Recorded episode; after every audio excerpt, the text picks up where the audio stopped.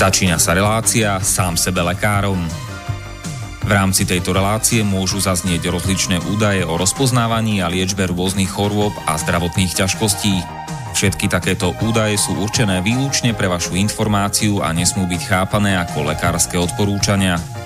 Ak máte akúkoľvek akútnu či chronickú chorobu alebo iné zdravotné ťažkosti, s ktorými si sami neviete dať rady, obráte sa prosím na kvalifikovaného a skúseného odborníka, ktorý bude môcť individuálne určiť, v čom tieto choroby a ťažkosti spočívajú a ako by ich bolo možné odstrániť či vyliečiť. Nič také však nemusí účinkovať na diaľku, teda bez toho, aby vás kompetentný odborník videl a osobne vypočul a vyšetril. Preto je dôležité osobné odborné poradenstvo, ktoré vám môže ušiť liečbu na mieru podľa vašich potrieb, životného štýlu, životného rozpoloženia a ďalších individuálnych daností.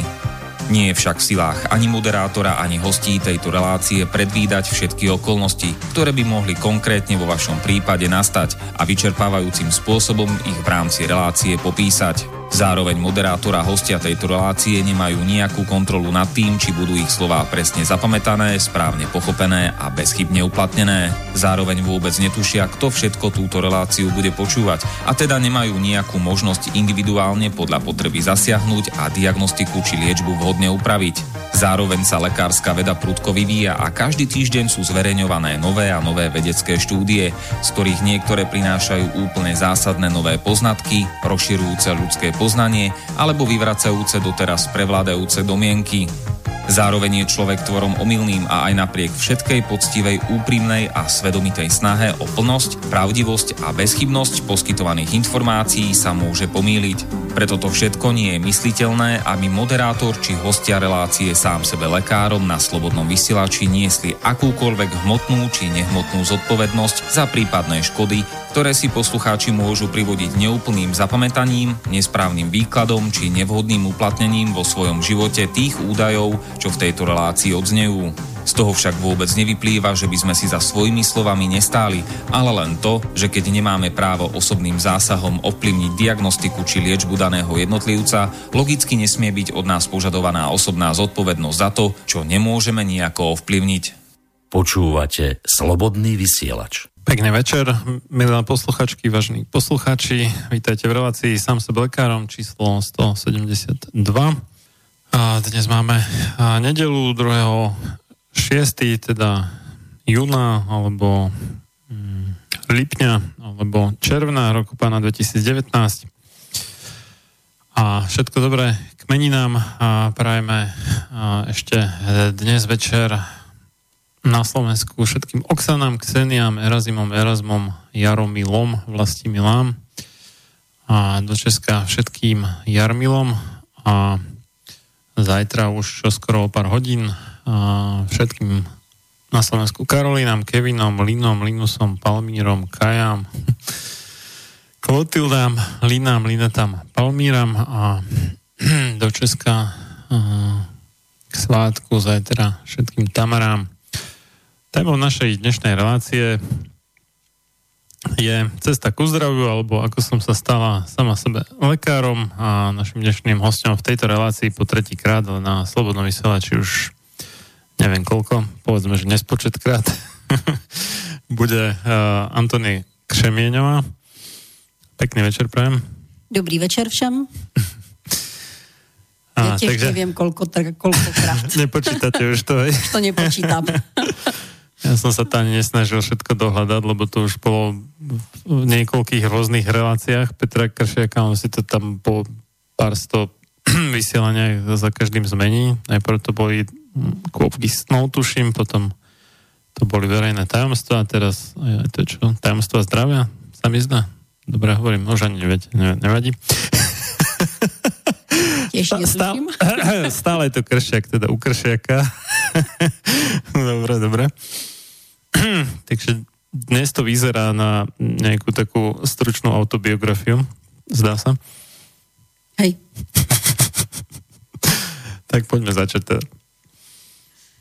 No a čím začneme teda? hm? No cesta ku zdravu, ja si to tak predstavujem, že, že najprv človek asi nie je zdravý, lebo keď k tomu cestuje, tak ešte ho asi nemá. Takže predpokladám, že ste mala neviem čo, akú chorobu alebo čo, ktorá vás viedla neskôr okay. na cestu ku zdraviu. Ano, kdyby člověk nebyl nemocný, tak nepotřebuje mít cestu ke zdraví, to je fakt. Uh, já jsem jako dítě byla neustále nemocné dítě, byla jsem takovéto dítě, o kterém se říká, že je alergické, byla jsem astmatické dítě a měla jsem samozřejmě spousty dalších úplně jiných nemocí. A samozřejmě to u nás fungovalo tak, jak všude jinde, že první, co bylo, tak antibiotika, ono to nefungovalo, druhý antibiotika, třetí antibiotika, pátý antibiotika, desátý antibiotika a já jsem byla pořád nemocné dítě. Pak mě samozřejmě dělali testy na různé alergie, takže jsem byla alergická na kde co. A velmi se mi líbí, a to si pamatuju doteď, když mi naměřili alergii na prachové peří a já jsem každý rok jezdila k babičce a tam jsme spali prachová peřina, děti, prachová peřina a mi nikdy nic nebylo. Takže jsem nepochopila teda, z čeho na tu alergii vlastně přišli. Mně se zdá, že nějaké protilátky v krvi merajú, ale ono, samotná ta prítomnosť nevždy musí znamenať, že naozaj ten človek je alergický na to, lebo je môjmu synovi alebo dcere, teraz už neviem.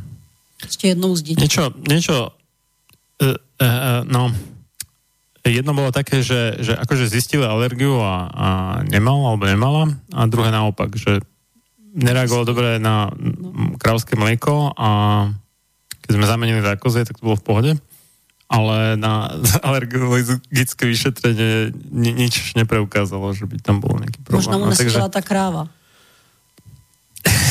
Neviem, no. bolo, bolo to tak, že bola v kuse usoplená, keď, keď pila krávské mlieko a potom keď sme prešli na koze, tak to zrazu bolo v pohode, no. Takže no, očividne niečo typicky krávské tam nebolo v poriadku a no, ale tady... alergologie nezistil nič, no. takže No. Ale mě tady zajímá, jak ono se říká, že mléko zahlaňuje. Mě by zajímalo, jak to to mléko dělá. To, to já nevím, ale mám takovou zkušenost, no. No tam to bylo možná v něčem jiném, co si člověk nevšimne. Mi taky tvrdil jeden kamarád, že jeho dítě má alergii na mlíko. A když jsem viděla tu flašku s tím mlíkem, tak jsem mu vysvětlovala, že se nejedná vůbec o mlíko, ale o chemický vitamin D přidaný do toho mlíka. Toto, toto je... je možno tiež ten no. problém, že to koze mlieko bolo z nejakej farmy na Kisuciach. Sice ako teda sušené a sme to teda rozrábali, ale predsa len asi to bol nejaký vyšší štandard než bežné, bežné krávské. Ja, aj no, pánom ako... No. Vy ste si mlíko. Mi to pripomenulo taký jeden vtip, že že, že študenti si vedú na internát prasa ako cez vratnicu a vratník, že to čo s tým prasaťom, ale tak dáme ho na balkón a budeme ho chovať a tak a, a, a vratník, no dobre, ale čo tá špina, ten smrad a študenti, a ono si zvykne. Ano, přesně tak. Předpokládám, Dobre. že si zvyklo. Časem. To bol vtip, no. Já jsem to pochopila. No dobré. okay. nie, mali, no sme, mali sme králika na balkóne a teraz mám mačku. ja mám na balkóne truhlík s kytkama. to sme mali tiež, pokým sme nemali mačku. Pak by ste měli z truhlíku kočicí záchod. um, ne, ne, úplne, ale ona hmm? proste má stále, okay. stále nejakú potrebu hľadať, kde je pes zakopaný. Ano, taky jsem hledala, kde je zakopaný pes. Já se vrátím ještě k tomu dětství, protože já když jsem jezdila k té babičce, tak zajímavé bylo, že já jsem celé léto byla naprosto zdravá. Celé léto jsem tady lítala vlastně s ostatníma dětma, neměla jsem vůbec žádné potíže, přestože jsme od rána do večera vlastně lítali někde, takže se nedá říct o nějaké přehnaně hygieně, co se kde dalo, tak jsme prostě urvali na tom stromě, že bychom si to umývali, to tak nefungovalo vůbec. Pili jsme z jedné flašky a nebylo mi nic. V okamžiku, kdy jsem se vrátila domů, to opět naskočilo a znovu stejný režim. To se volá, že syndrom chorej budovy, ne? Teraz. To jsou také nové. Jo. To je, no, A môže to byť čeličím, môže to byť, že, že sú v nejaké budove, že plesne napríklad. To, to si tak uvažuje, že čím to je, alebo to môže byť, že tam je azbest použitý niekde. Mm-hmm. To nám hovorili na, na vysokej škole, že mali také provizorné podmienky, že mali Unimo bunky, kde sídlili nejaké kancelárie profesorov a tak, ale že im tam nejak moc umierali, tak moc rýchlo teda. tak, tak sa nad tým potom zamysleli trochu. Já jsem, já jsem, až jsem trošku vyrostla, tak jsem to pochopila trošku jinak.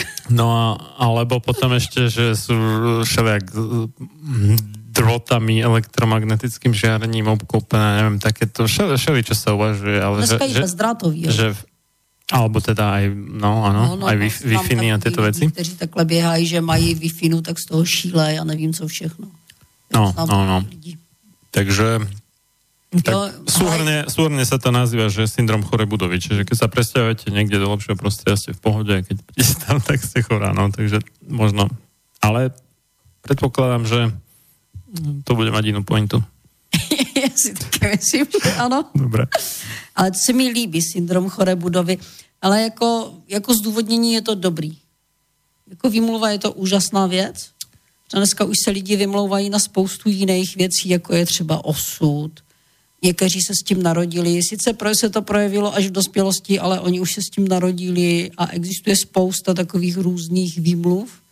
Nebo jak na ně to, to, to, som, to som počul ako, ako úplne, úplne seriózne, že keď je fakt, že, že veľa plesní niekde, takže oni uvoľňujú nejaké toxíny do vzdušia a potom ozaj, že môžu byť deti sústavne chore z toho a sa presťahujú do nejakého čistého bytu bez plesní, takže sú zrazu v pohode. No. Tak neviem. No. Niečo na tom bude asi. No. no.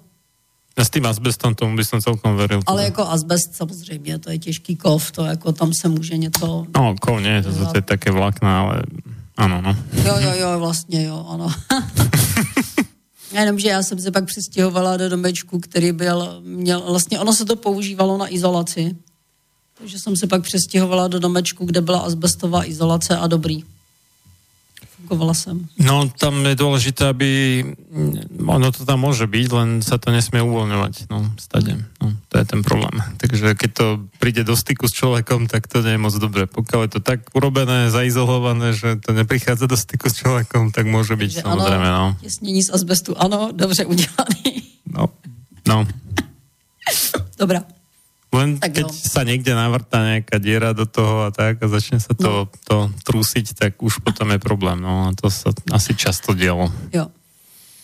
No, je fakt, že taky se sváděly ty moje astmatické potíže na ovzduší, protože jsem v té době bydlela na Severní Moravě, takže jsem mluvila o tom, že vlastně tam je špatný vzduch, že jo, takže za to mohl vzduch. A For byl v tom, že jsem se pak přestěhovala od rodičů nějakých 15 kilometrů a astma přestalo, i když jsem v podstatě byla ve stejném ovzduší. Takže to bylo takové zajímavé. Takže můžu za to rodiče? No, ve finále ano. Dneska už vím, že já nechci říct mohou za to rodiče, protože já si myslím, že oni vůbec netušili, že co způsobují, Ovšem opravdu to byla můj vztah s rodiči, který mohl za moje astma. Ano, tváříte se tak nějak. Je to tak.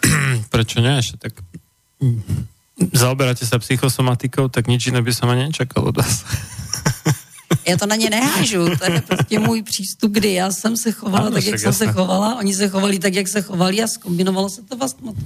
Mm-hmm bylo úplně normální a v pohodě.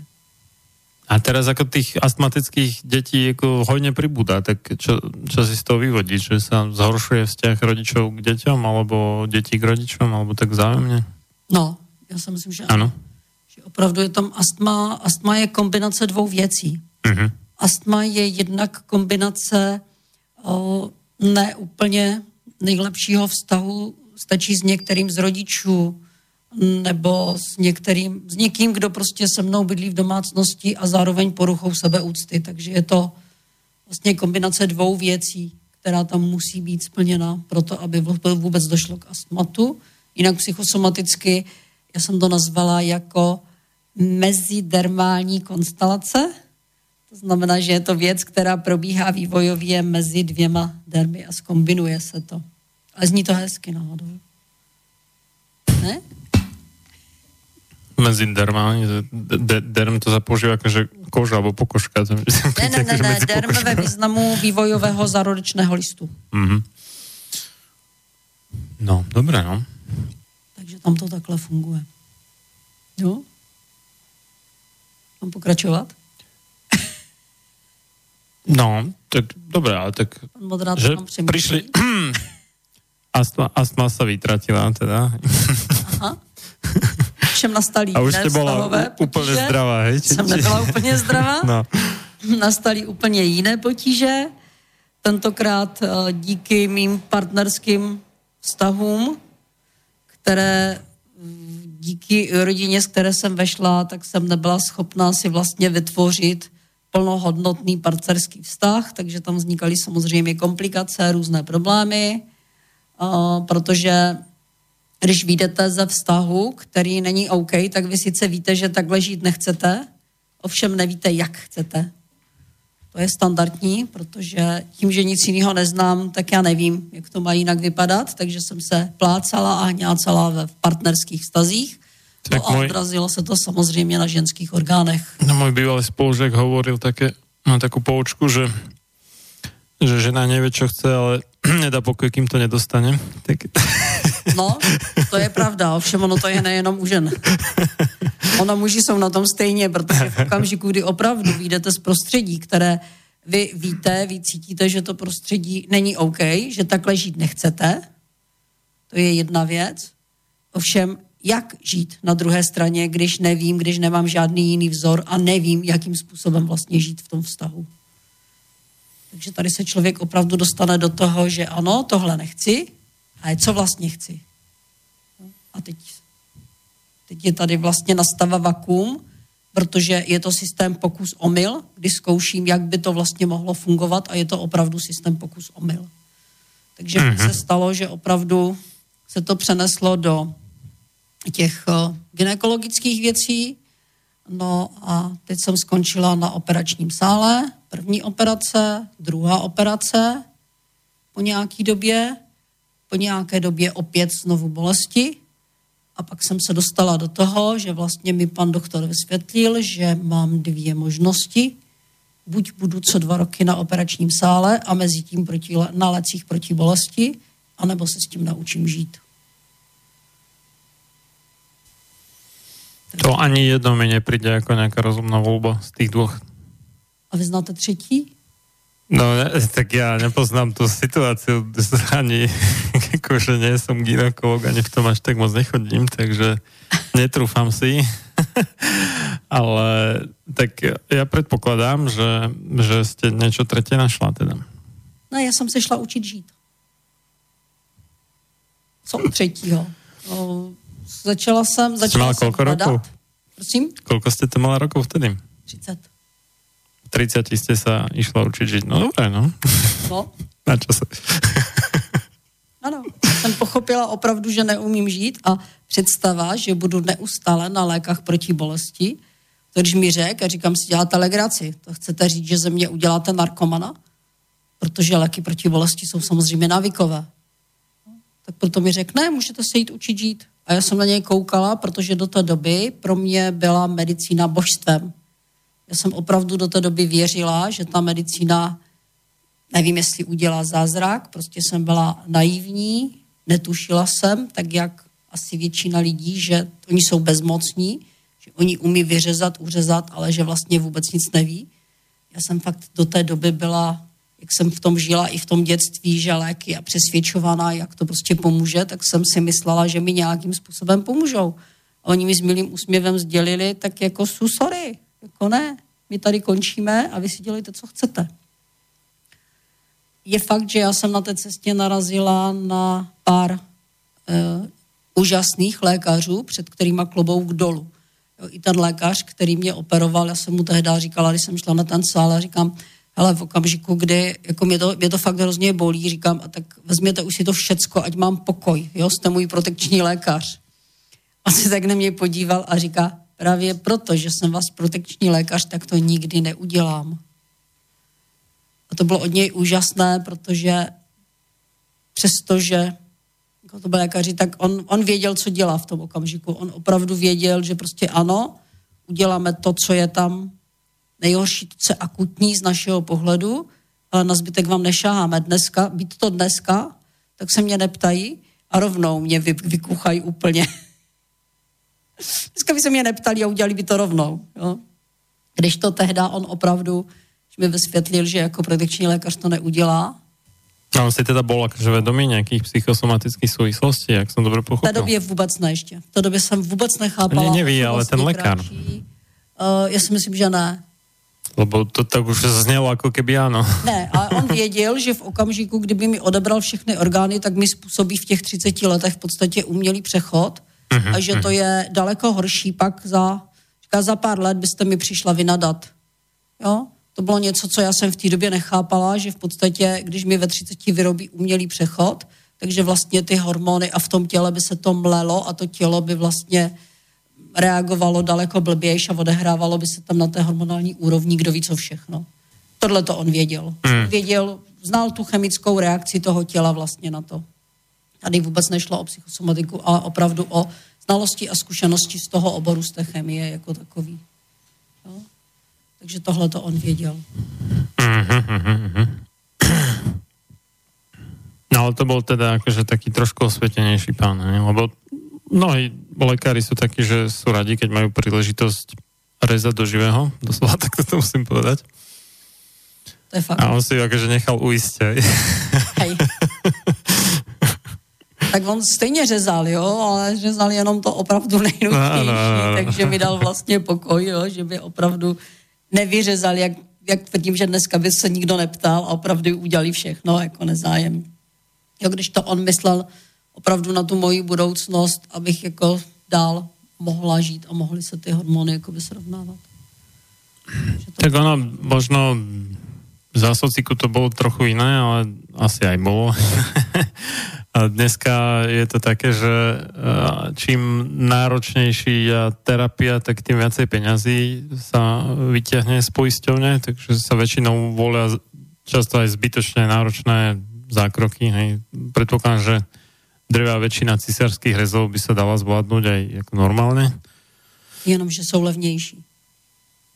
No nie, však no, císařské jsou drahšie. No, no, normální to, porod je no, levnější než císařský řez, no, samozřejmě.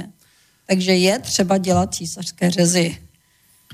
Že reálne možno tak v 5% aj to asi preháňam, ale bežne ich robia 20-30% ako v ktorej nemocnici.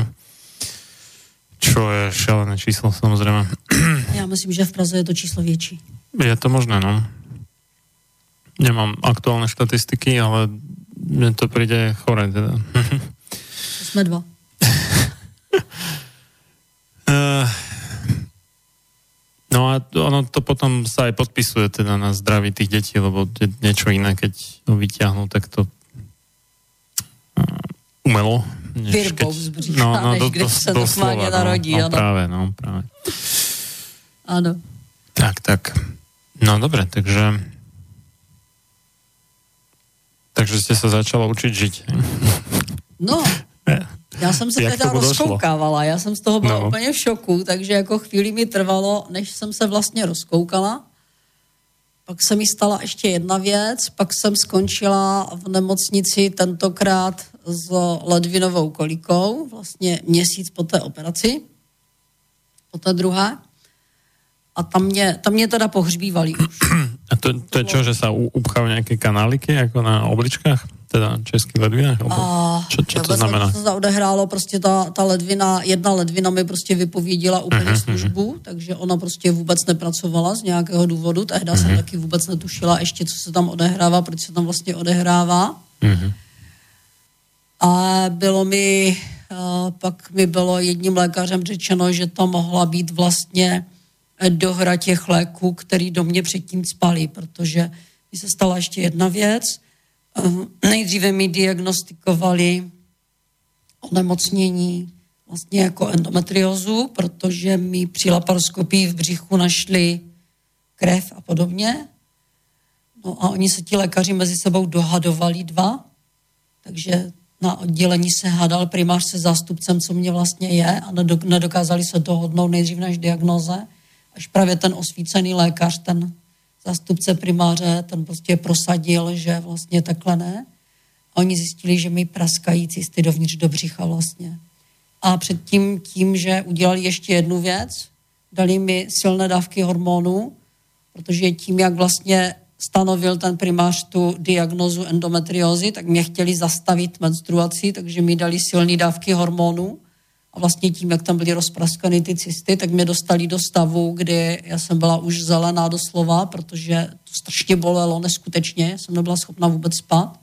Takže já jsem pak dělala jednu věc, že jsem vlezla do horké vody, dala jsem si léky proti bolesti, která jsem měla a zapíjela jsem je slivovicí. Pak se mi podařilo usnout na chvíli. Jo, to Mám dojem, že toto by se zásadně nemalo kombinovat, alkohol s ono to jinak nešlo. Vel, velkou většinou léků. No, ty, ty léky totiž On, jinak nefun, to nefungovalo. On nějak jakože, mm, myslím, že jako znásobuje ich účinnost, ne? Alebo tak? No. no. Hm mi si pak teprve podařilo usnout a opravdu mm. bylo nepředstavitelné, co to prostě, jaká, jaká to byla bolest, protože tím, jak to bylo všechno natekle, jo, teď ještě jak oni to zastavili a jak to tam na všechno tlačilo, na ty, vlastně na to nervové, to já jsem nemohla ani chodit, protože mě to tlačilo vlastně na, já jsem měla uzliny v tříslech a ty mi tlačili na nohu, takže já jsem nebyla schopna ani chodit. Jo, to prostě, byl to úžasný stav, no. Takže na tom se podepsali. nemělo chybu. No dobré. Hmm, dáme si prestávku. Taká celkom podarená pesnička, myslím. Československá, tak trošku. Som zvedavý, čo na to poviete. Asi si to už počula. No zahyň, studom večným zahyň, podlá duša, čo o slobodu dobrý ľud môj mi pokúša. Lež večná meno toho nech ovenčí sláva, kto seba v obeď svetu za svoj národ dáva, a ty morho, hoj morho, detvo môjho rodu, kto kradmou rukou siahne na tvoju slobodu, a čo i tam dušu dáš v tom boji divokom, mor ty len. A voľne byť, ako byť otrokom. Samochalúbka. Počúvate Slobodný vysielač.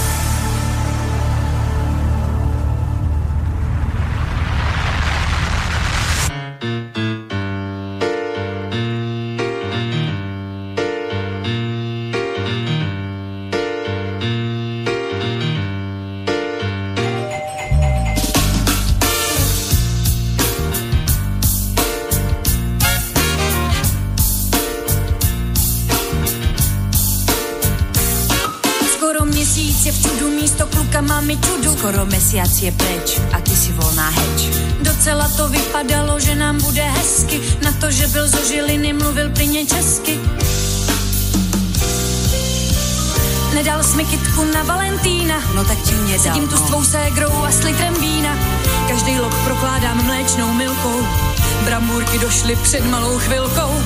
Nedal jsi mi kitku na Valentína, čekám, že mě pozveš aspoň do kína. Ty se někde couráš, ani jedna zpráva. Úplně mě bouráš, bože, já jsem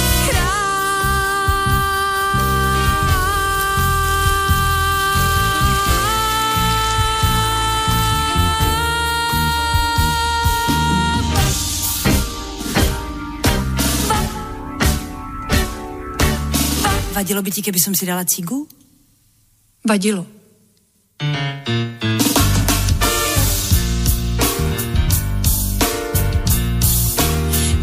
že Valentín je jen reklamní bublina, jak se ale bránit můžu, jsem cílová skupina. Já myslím, že Valentín je len komerční sviatok, to mi přijde logičtější sviatok na deň matok. Ty jsi těhotná? Nie. Aha. Fajn, tak já si teda počkám na prvního máje, snad mě vezme na Petřím po třešním přečte máje. Dobré moja rozumie, má je lepší sviatok. Můj brato je strašný debil, dovalí karafiátok. Nedal jsi mi kitku na Valentína, Měrieš Sedím tu s tvou ségrou a s litrem vína. Každý lok prokládám mléčnou milkou. Hermelín došel před malou chvilkou. Ještě je tam Nedal jsi mi kitku na Valentína, síru mám po krku, že mi malá mikína. Ty se někde couráš, ani jedna zpráva. Úplně mě bouráš, bože, já jsem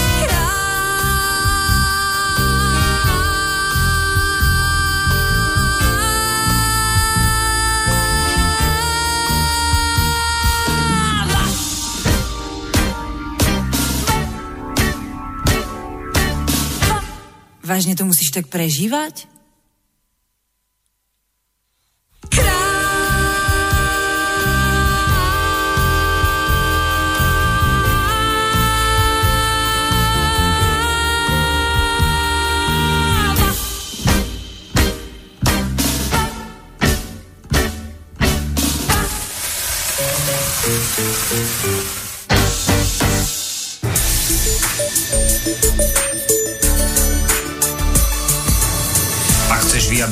Názor, napíš na studiozavináč slobodnyvysielac.sk Slobodný vysielač, váš rodinný spoločník. Sme späť v relácii sám sebe lekárom číslo 172 z Bratislavského štúdia Slobodného vysielača od Mixu Marian Filo a štúdiu mám aj dnešnú hostku Antony Antoniu Křemieňovú alebo Antony Křemieňovou No a ja nám rozpráva o tom, ako sa stala sama sebe. Teraz sme sa bavili, že či lekárom alebo lekárkou. Kedy si tuším, bola taká, tak to bolo zažité, že a, že takéto povolania boli iba v mužskom rode. Niekto mi teraz vysvetloval, že, že pani doktorka to bola akože manželka doktora a keď bola žena, akože doktorkou, takže sa hovorilo, že pani doktor. Počkejte, manželka od doktora byla paní doktorová, ne paní doktorka. Ale na Slovensku, no v Česku možno, u nás to, že doktorová, to... Hm. Takže tak, no, tak, tak to, takže sama sebe lekárkou alebo lekárom. Dobre, takže kam sme sa dostali? Dostali sme sa cez astmu k ženským problémom a skoro až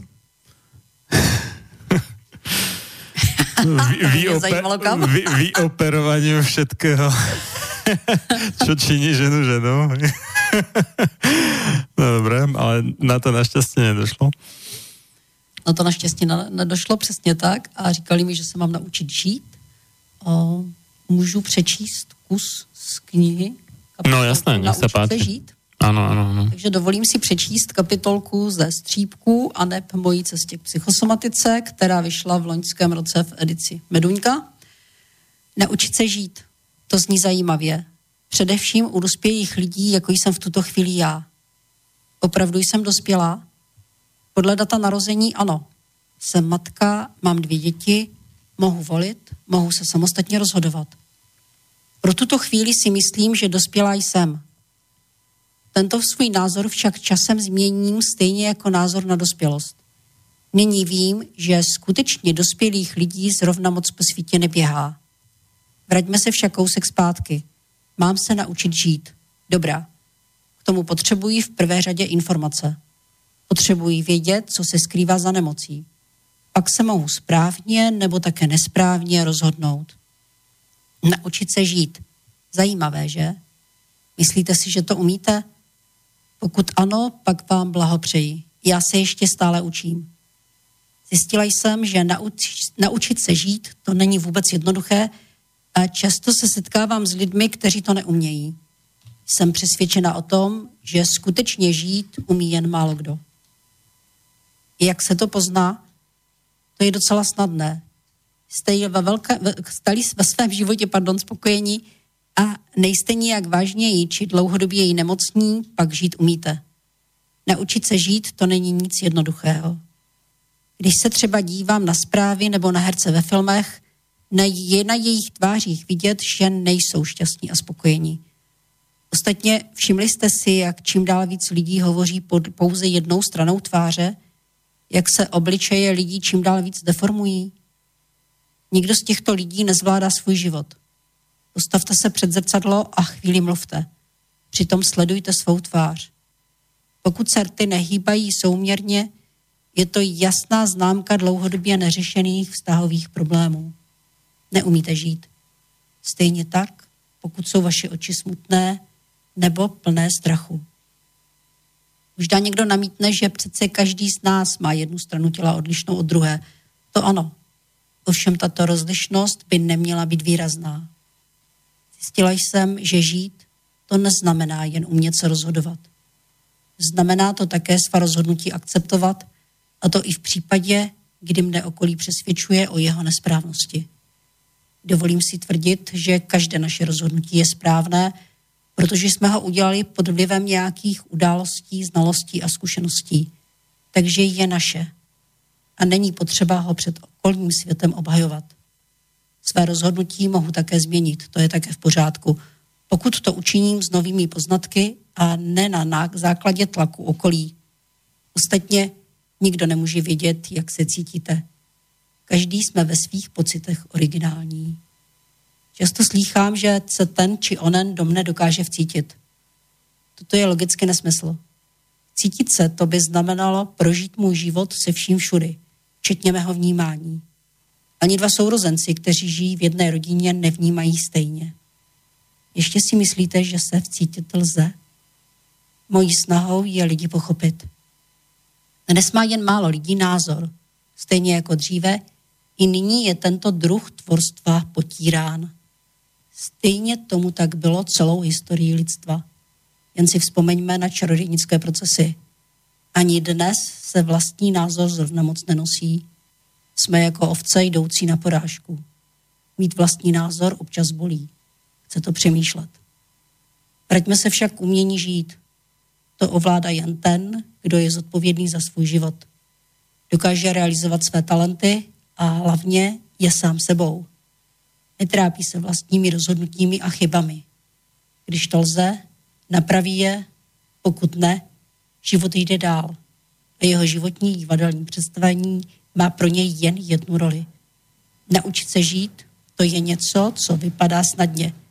Je to však velmi těžké. Pokud se k tomu přidá nějaká nemoc, je to obvykle ještě těžší. Pak se často motáme v kruhu a neumíme z něj vystoupit. Náš život je obvykle jako kolotoč, který se točí pořád dokola. To je ten lepší případ. V tom horším jde o spirálu. Život je někdy těžký, stejně jak daleká cesta pěšky, mnohdy bez cíle. Život má ovšem dvojí tvář. Druhou je jeho jasná zář, co radost nosí, když minulost necháme spát. Tak. Takže šla jsem se učit žít. Mm-hmm. A... Tak môžete prípadne ešte spomenúť, z ktorej je to knižky, alebo kde, kde sa to dá zohnať? Je to z knižky mm. Střípky a neb cesta k psychosomatice a zdraví, což je taková trošku moje autobiografie, neúplná samozřejmě, proto se jmenuje i Střípky, slovensky Čriepky. A tak jsou ještě, opravdu... ještě nejste na smrtelné posteli, takže úplná ještě nemůže být. No ani tak není, protože kdyby to měla být úplná autobiografie, tak je to historicky dlouhý román o několika dějstvích a dlouhých. Takže ne, ne kvůli tomu, že konce opravdu ještě nemíním trénovat skoky do rakve. Ještě se mi v životě líbí, takže opravdu ne. Že to je taká účelová autobiografia za účelom po, poučenia o psychosomatike? No, to, tak trošku Něco jsem byla donucená k tomu to napsat, ale dobrý. Jako ne úplně v pořádku. Uh, jedna věc, já jsem na té cestě opravdu pochopila, že učit se žít je velmi těžké a že k tomu člověk potřebuje informace, potřebuje porozumět mnohým věcem, potřebuje mnohé věci poznat. Když jsem mluvila o těch lékařích, že vlastně jich bylo několik, kteří ovlivnili můj život.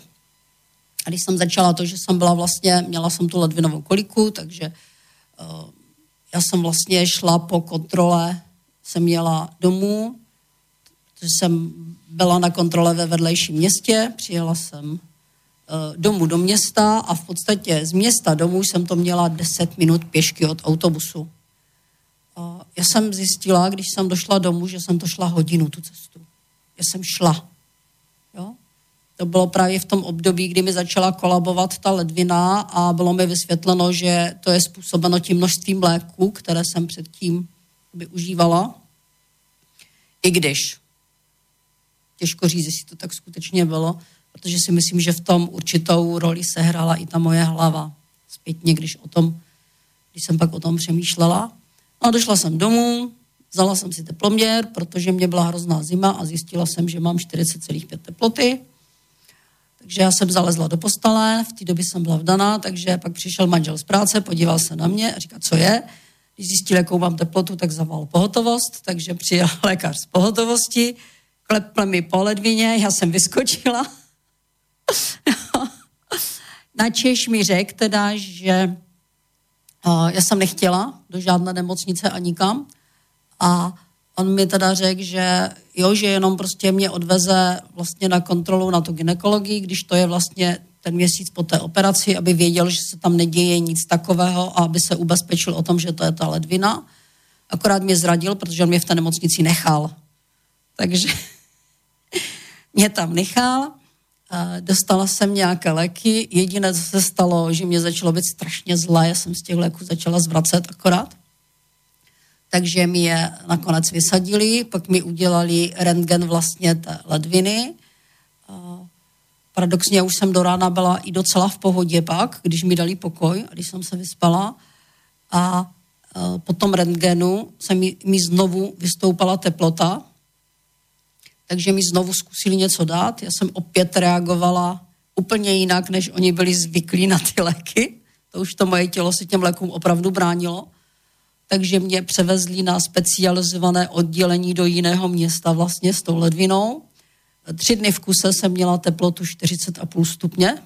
Ona neklesla, ať dělali, co dělali, tak já jsem pořád byla na tom svém.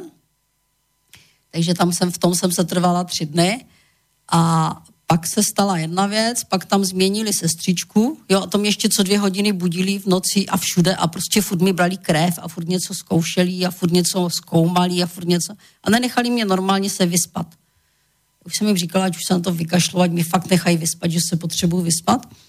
A pak teda po dovolené se tam vrátila nějaká sestřička, oni mě do té doby domělili nějaký urolog a říkám, sestři, prosím vás, můžete mi udělat opravdu horký čaj? Tak ona fakt byla hodná sestřička, takže mi do termosky udělala opravdu horký čaj, už mi ne, ne ten normální černý čaj, vymačkala do toho nějaký pomeranč, který dostala od někoho z těch pacientů a ten čaj mi dala. Mně se tak ulevilo, já jsem se konečně vypotila, konečně jsem se vyspala, začala mi klesat teplota. A asi dva dny potom, když už jsem měla jenom 38, přišla vizita a říkám, já jdu domů. Oni se na mě tak jako podívali a říkali, ne, jste se zbláznil. A říkám, ne, já jdu domů. Já jestli se mám uzdravit, tak já chci domů. Já tady prostě nechci být. Jo. Tak mě teda pustili na víkend přes, při, přes mý protesty, jakože tam nebudu, tak mě pustili na víkend s tím, že se teda v pondělí vrátím. A pak po třech dnech, když už jako jsem tu teplotu měla na vlastně pod 38, tak říkám, a teď už jdu definitivně domů, já už tady fakt nebudu. A ten lékař se na mě tak podíval a říká, že nejste normální. A říkám jako, proč? Jo? A on se na mě dívá a říká, je to pár dnů, co jste utekla hrobníkovi z lopaty. Já se na něj dívám a říkám, a to jako teď myslíte jak? Říká, no, my jsme nevěděli, jestli to přežijete. My jsme nevěděli, co s váma, my jsme fakt nevěděli, že to přežijete. A já jsem se na něj koukala a říkám, normální, nejste vy. Já mám doma dvě malé děti, kdo by se o ně staral. On se tak na mě podíval a říká, aha, už vím, proč jste to přežila že to bylo pro mě další poznání a samozřejmě dostala jsem na cestu domů léky. Přijela jsem domů, k obodnímu lékaři jsem musela, tam jsem přišla s tím předpisem, teda s těma z lékama už, teda s lahvičkou léku. Ten můj obvodák, e, před ním klobouk dolů, to byl úžasný pan doktor. Já si myslím, že ten věděl o psychosomatice možná víc než mnozí jiní. Se tak na mě podívá a říká, ty léky zahoďte. Jsem vytřeštila oči a říkám, si děláte srandu. Říkám, já jdu za měsíc na kontrolu do té nemocnice, oni to poznají. A on se na mě dívá a říká, nikdo to nepozná. To byl pro mě další takový šok, jo, kdy já jsem teď jako jsem v tom tak jako lítala, teď jsem nevěděla ještě v té době, co si o tom mám myslet. A tak jsme se dohodli, že teda jeden zkusím. Mi říkal, on mi tvrdil, že mi z toho bude špatně. A já jsem přišla domů, vzala jsem si jeden ten prášeček, on byl takový malinký. Jo, to bylo jak antiperle, takový fakt maličký to bylo. Takový draže, krásný ještě, potažený. Já jsem jeden snědla, za půl hodiny jsem objímala záchodovou mísu. Mně bylo tak strašně zlé, takže jsem se rozhodla, že takhle se léčit opravdu nebudu. Takže jsem ty léky neužívala. Za měsíc jsem přijela na kontrolu a teď jsem se bála v té nemocnici, teď to začalo říkám, Ježíš Maria, oni to poznají, jak já se vymluvím. Já nemůžu říct, že mi ten obvodák řekl, že to nemám brát, já ho nemůžu schodit. Jo? Jsem řešila tohleto. Pan doktor přišel s výsledkama krve, moče a tak, prohlídl si ty výsledky, podíval se tak na mě a já jsem se nadechovala teď, jak se vymluvím a on do toho říká, no vidíte, jak nám ty léky hezky zabrali. Já jsem jenom polkla, říkám, aha, a teď jsem začala přemýšlet o tom, jak je to vlastně možné. Mm-hmm. No, to byla ta druhá taková signálka. Jo, to bylo po té, co už mi řekli, že se mám naučit žít a teď tohle s těma lékama. To byl pro mě taková druhá jakoby facka, jako holka prober se, něco se děje. Jo. A tak jsem začala přemýšlet o tom, jak je to vlastně možné. No a pak jsem teda začala vyhledávat alternativní směry nebo ty jiné cesty, takže jsem prošla alternativy jednu za druhou a žádná z těch alternativ neodpověděla na moji otázku. Proč tu nemoc? Jak to vlastně, jak to je, takže nikde jsem nenašla žádný ucelený systém, který by dokázal odpovědět na ty moje otázky. Jak mm-hmm. je mhm. možné, že jsem se uzdravila bez těch léků vlastně? Jo? A tak jsem je procházela, procházela a když člověk chce, tak se doví. Takže ve finále jsem narazila na novou germánskou medicínu, a ta odpověděla na většinu mých otázek. A to je v podstatě nová germánská medicína, je v podstatě psychosomatika. No. no. A to je celé, ne? Môžeme ísť domov.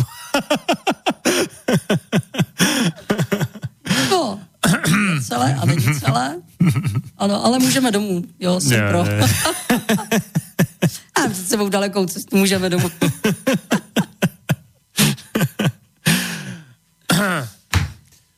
tak to můžeme ještě trošku zamotať. jo. můžeme rozvíjet v pohodě. To znamená, že... No, te, akými alternatívami ste si prešli? Ste hľadali vysvetlenie, že prečo lieky fungujú aj keď sa neužívajú, alebo z, prechádzaš také tie terapie, Samozřejmě. neviem čo, akupunkturu a... Já jsem začínala v podstatě reflexní terapii ještě uh-huh. u inženýra Janči. Jsem absolvovala ten kurz reflexky a po, uh-huh. po kurzu pan uh, inženýr prohlásil a teď můžete jít do praxe. A teď všichni hurá uh-huh. a já jsem se zděsila, protože já jsem si uvědomila, říkám, počkejte do praxe, teď abych začala studovat anatomii těla a rozšířila si znalosti s tím, co jsem se tady naučila, přece nemůžu do žádné praxe, s tím přece nemůžu jít léčit lidi, já nic nevím. Mm-hmm, mm-hmm. Jo, takže tam jsem začala studovat dál a opět, tady byl to obor, který mi, ano, je to hezký, reflexka je super, si pomačkáte jako nějaký vody, ale pořád mi to neřeklo, proč jsem měla ty nemoci, které jsem měla.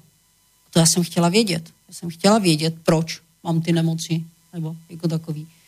A pak jsem procházela jednotlivé opravdu další obory, ať to byly, a tam jsem narazila buď na to, že to bylo jenom jakoby diagnostický, takže je hezký, že mi někdo řekne, máš nemocný tento orgán nebo oslabený tento orgán. A co dál?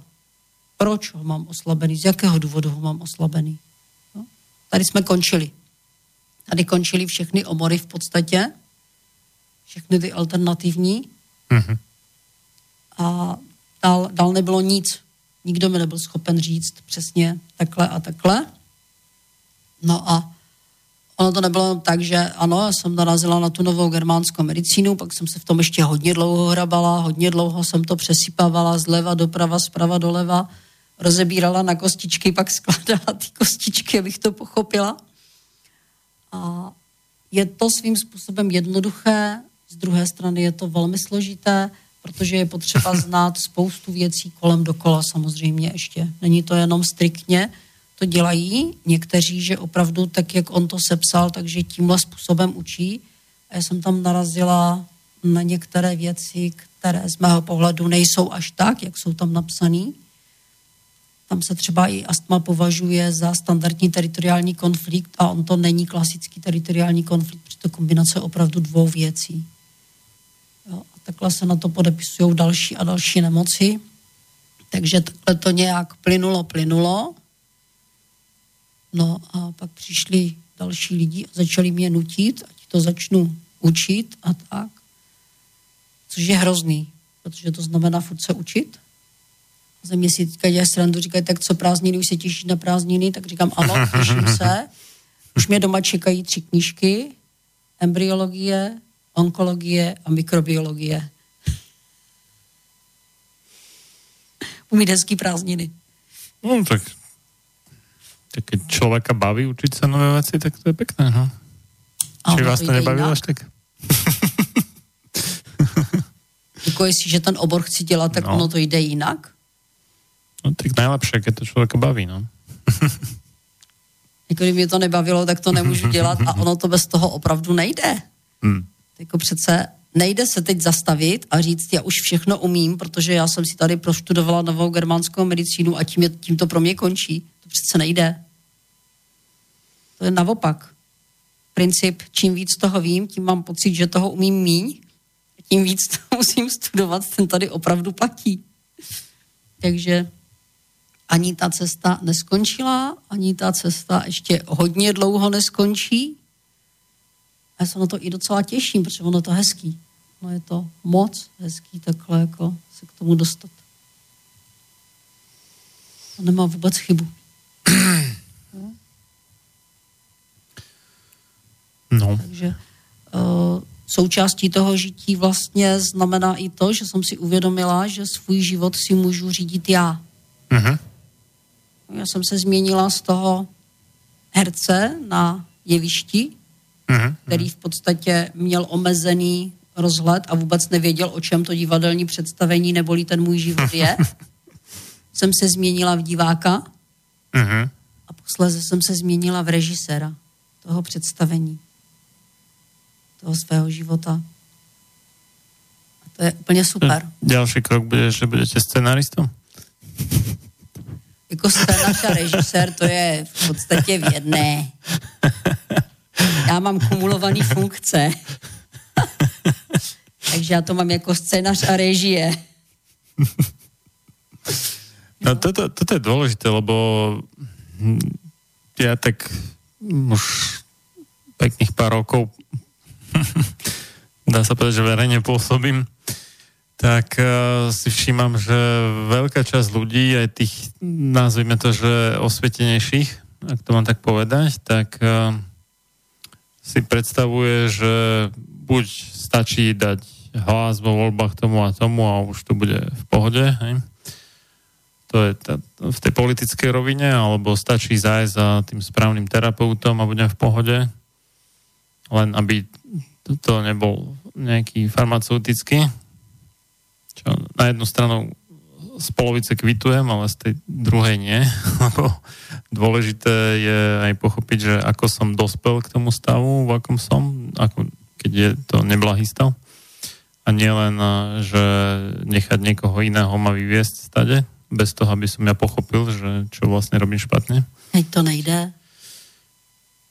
No áno, ale tak vravím, že mnohí ľudia prepadajú tej ilúzii, že ani, ani v tej politike to nejde, že dám niekomu hlas a potom vlastne som bez hlasu, hej, som nemý v podstate, som mu dal svoj hlas. Hej. Áno. A to, tak, to, tak to aj chodí, hej, že potom, potom ma nikto nepočúva, lebo keď som už odozdal svoj hlas, tak... já tam nemůžu, já se bojím výšek. No tak se nedívej nahoru. jo, tak nejak, ano.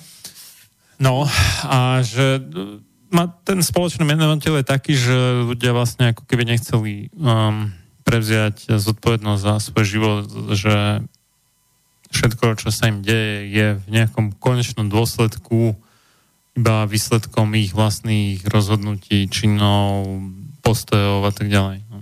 To je to, co já jsem tam říkala, že ti lidi nejsou dospělí, oni dosud nedospěli. Pro mě je dospělost zodpovědnost ano. za své činy, za své zdraví, za svůj život. A zodpovědnost pro mě není to, že prostě přinesu domů výplatu a tím to pro mě končí. To je jenom částečná zodpovědnost, a ne plná zodpovědnost za svůj život. Mě jednou napsala jedna paní, že vlastně z mých knížek pochopila, že si za své zdraví a za svůj život může sama a že je z toho zděšená naprosto. Jo? Pro mě je to naprosto osvobozující pocit. Pro mě to pochopení, že já jsem tím scénáristou a režisérem svého vlastního života, že já jsem ten, kdo rozhoduje o svém životě, úžasný pocit svobody. To je pro mě tak osvobozující. To je úplně, se nedá ani popsat, co to je za pocit, jak to člověka vyrovná, jak ho to dostane vlastně do naprosté pohody, když tohle to uvědomí. Hmm. Já jsem nedávno čítal někde taký prípad jedného, čo jeden lekár po, popisoval vlastne, mm, myslím, to bola nejaká pacientka, že keď je povedal, že toto a toto, tento a tento problém si spôsobila sama takto a takto. Takže ona, že, že, že chvála Bohu, on bol prekvapený, že čo, jak väčšina ľudí e, je naopak rada, keď uh, uh, sa ako keby zbavia zodpovednosti a že mi ten lekár povie, že no to viete, tak to je genetika, proste s tým sa nedalo nič robiť a takto. A ona práve naopak a potom sa ten lekár pýta, že a prečo? No, že takto aspoň to mám vo svojich rukách a viem, že to môžem zmeniť. A keby to bolo akože mimo moju moc, ten môj problém, tak by som s tým nemohla nič robiť. Takže to by bolo blbé. No. Takže sa vlastne potešila tomu, že, že si sama za to môže a, a keď proste zmení svoje neviem, postoje alebo prístup k životu a tak ďalej, takže to môže ovplyvniť. Tak, tak. No dobre, dáme si ďalšiu prestávku. Prišli tu aj dva maily a na tie sa teda pozrieme po prestávke.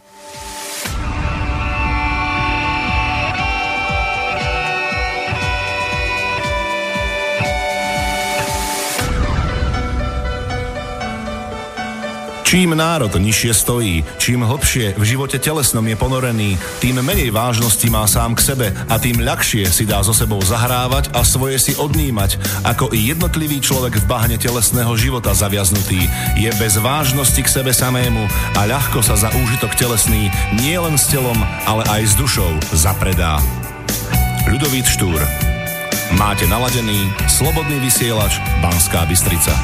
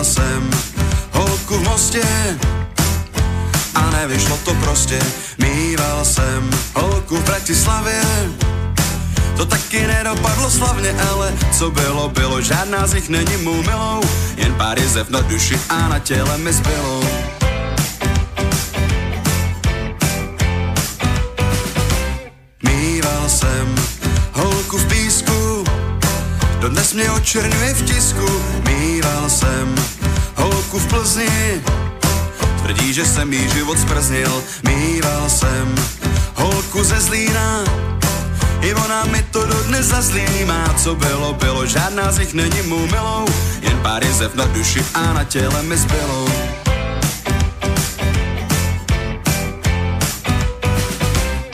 Kdyby co bylo, nebylo, osudem mi nám byl vržen. Kdyby co bylo, nebylo, tak byl bych zcela jiným mužem. Kdyby co bylo, nebylo, nemohl bych lásko po tvém boku doufat, že nejsme jen pouhým námětem pro další sloku.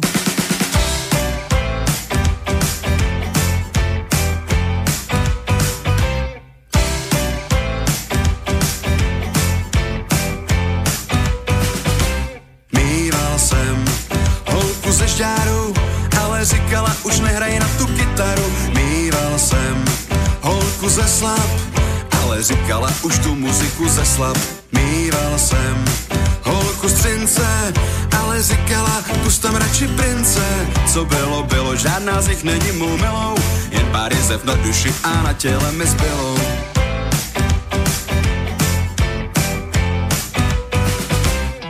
Kdyby co bylo, nebylo, nenašel bych tě v zástupu žen. Kdyby co bylo, nebylo, zůstal dlužen. Kdyby co bylo, nebylo, nemohl bych lásko stejně jak ty doufat, že nejsme jen pouhým námětem pro další takty.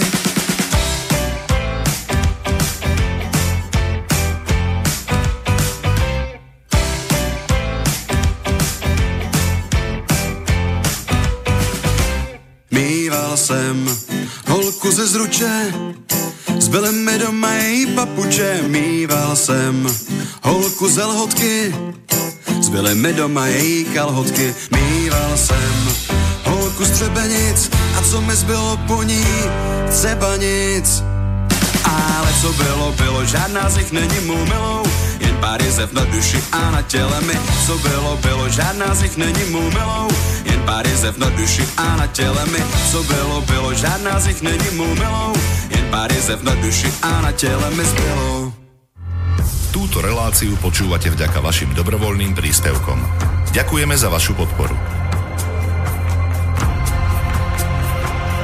Počúvate Slobodný vysielač.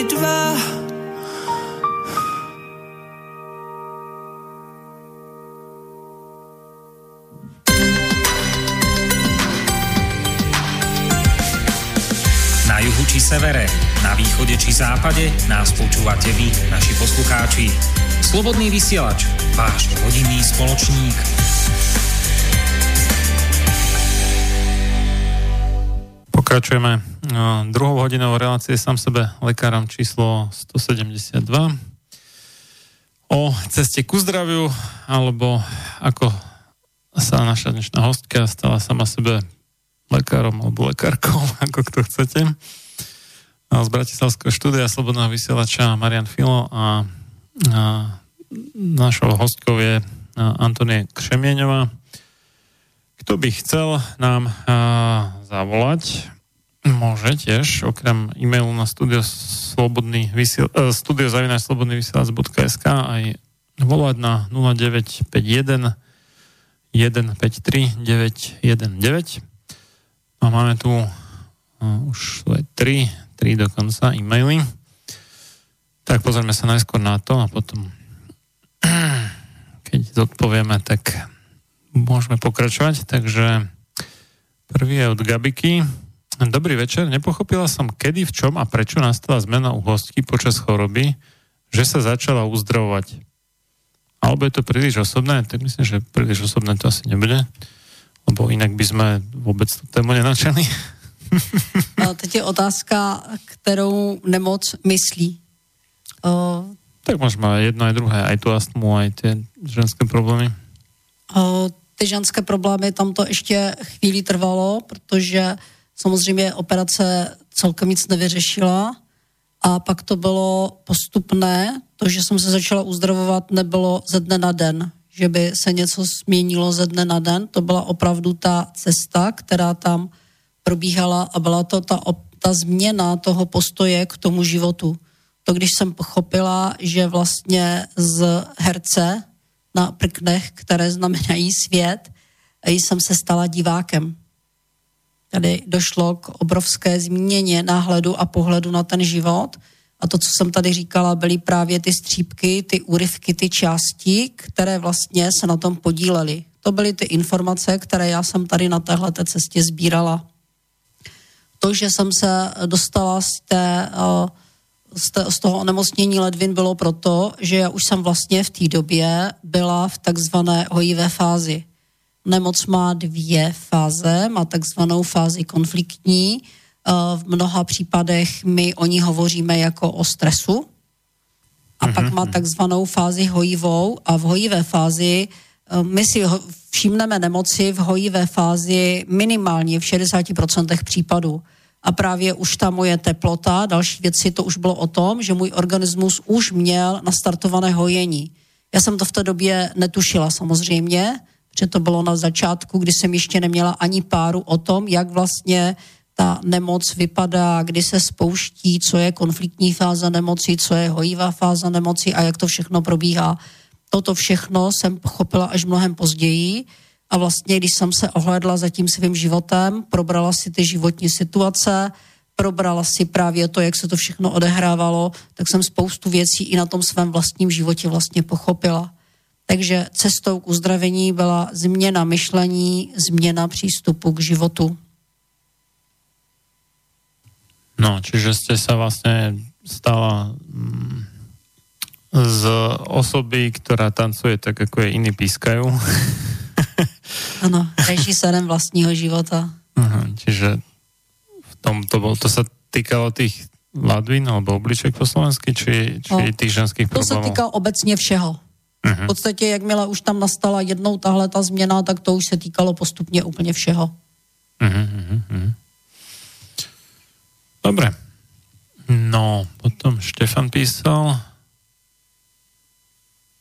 ako, ako sa pozeráte na vrodené vývinové vady organizmu? Že domnieva sa, že určite neuznávate karmické príčiny. Určite ne. Áno, nie. Máte teda pravdu? Máte pravdu. Neviem, no. Sice se říká, že karma je zdarma, ovšem jako ne klasické vývojové vady, pokud je tím myšleno různé rozštěpy a mhm. různé další jako rozštěpáteře, nedovyvinutí věci a podobně. A já to vnímám jako vlastně výpadek určitých informací v tom procesu, který vlastně tam probíhá. Jo, to je, když se stane, že, já nevím, děláte něco na počítači a teď je výpadek elektrické energie, teď to problíká a vy ztratíte ta poslední data tak takhle mi to připadá i v tom organismu vlastně. No. A může to být úplně v pohodě způsobenou lidskými emocemi, jako jsou závist, nenávist. Jako matky? Může to být způsobeno i tou matkou, i cizíma. Jo? Tom je právě i první kniha moje, která má podtitul Prokletí. Takže bez zavinění té matky? může to být bez zavinění matky, že ta závist, nenávist toho druhého člověka je tak silná, že ovlivní vlastně ten vývojový proces v tom, v tom těle matky. Proto tady učím ženy a dříve to tak fungovalo, aby ta matka co nejpozději prozradila své těhotenství, protože eh, ten vývoj probíhá těchto těch věcí v mnoha případech právě do 8. týdne, takže já doporučuji i na přednáškách matkám, aby opravdu do osmého týdne nic takového neříkali. Ostatně z mého života já mám dítě, které má, uh, narodilo se s rozštěpem, s rozštěpem rtu a mhm. patra mhm. a já jsem to řekla brzy. V podstatě moje švagrová to velmi těžce nesla a měla hrozné takové řeči, no, jakože tím, jakže já budu mít dítě, že ona se bude muset daleko víc dělit a prostě byla tam taková nenávist, kterou já jsem nechápala zažila a pak se mi narodilo právě roštěpové dítě. A to je opravdu o výpadku určitých informací, o určité, a tam stačí těch informací pár, aby vlastně k tomu došlo, protože ten proces je tak složitý a vývoj dítěte je v podstatě informační proces. Takže z mého pohledu výpadek informací. No dobré, čo, čo iné ešte môže urobiť tá matka, okrem toho teda, že to prezradí čo, naj, čo najneskôr?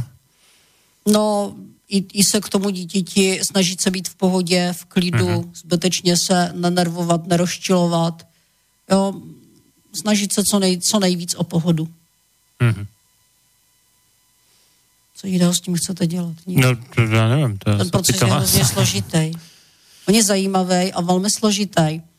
A mě teď docela, já se tomu chci právě ještě v tom v letě daleko víc věnovat, protože mě tam zaujala jedna věc podstatě součástí vývojového procesu, mi to tak vychází, musí být i mikroorganismy, to znamená bakterie, viry musí být součástí vývojového procesu. Stejně tak jako součástí vývojového procesu jsou různé chemické látky.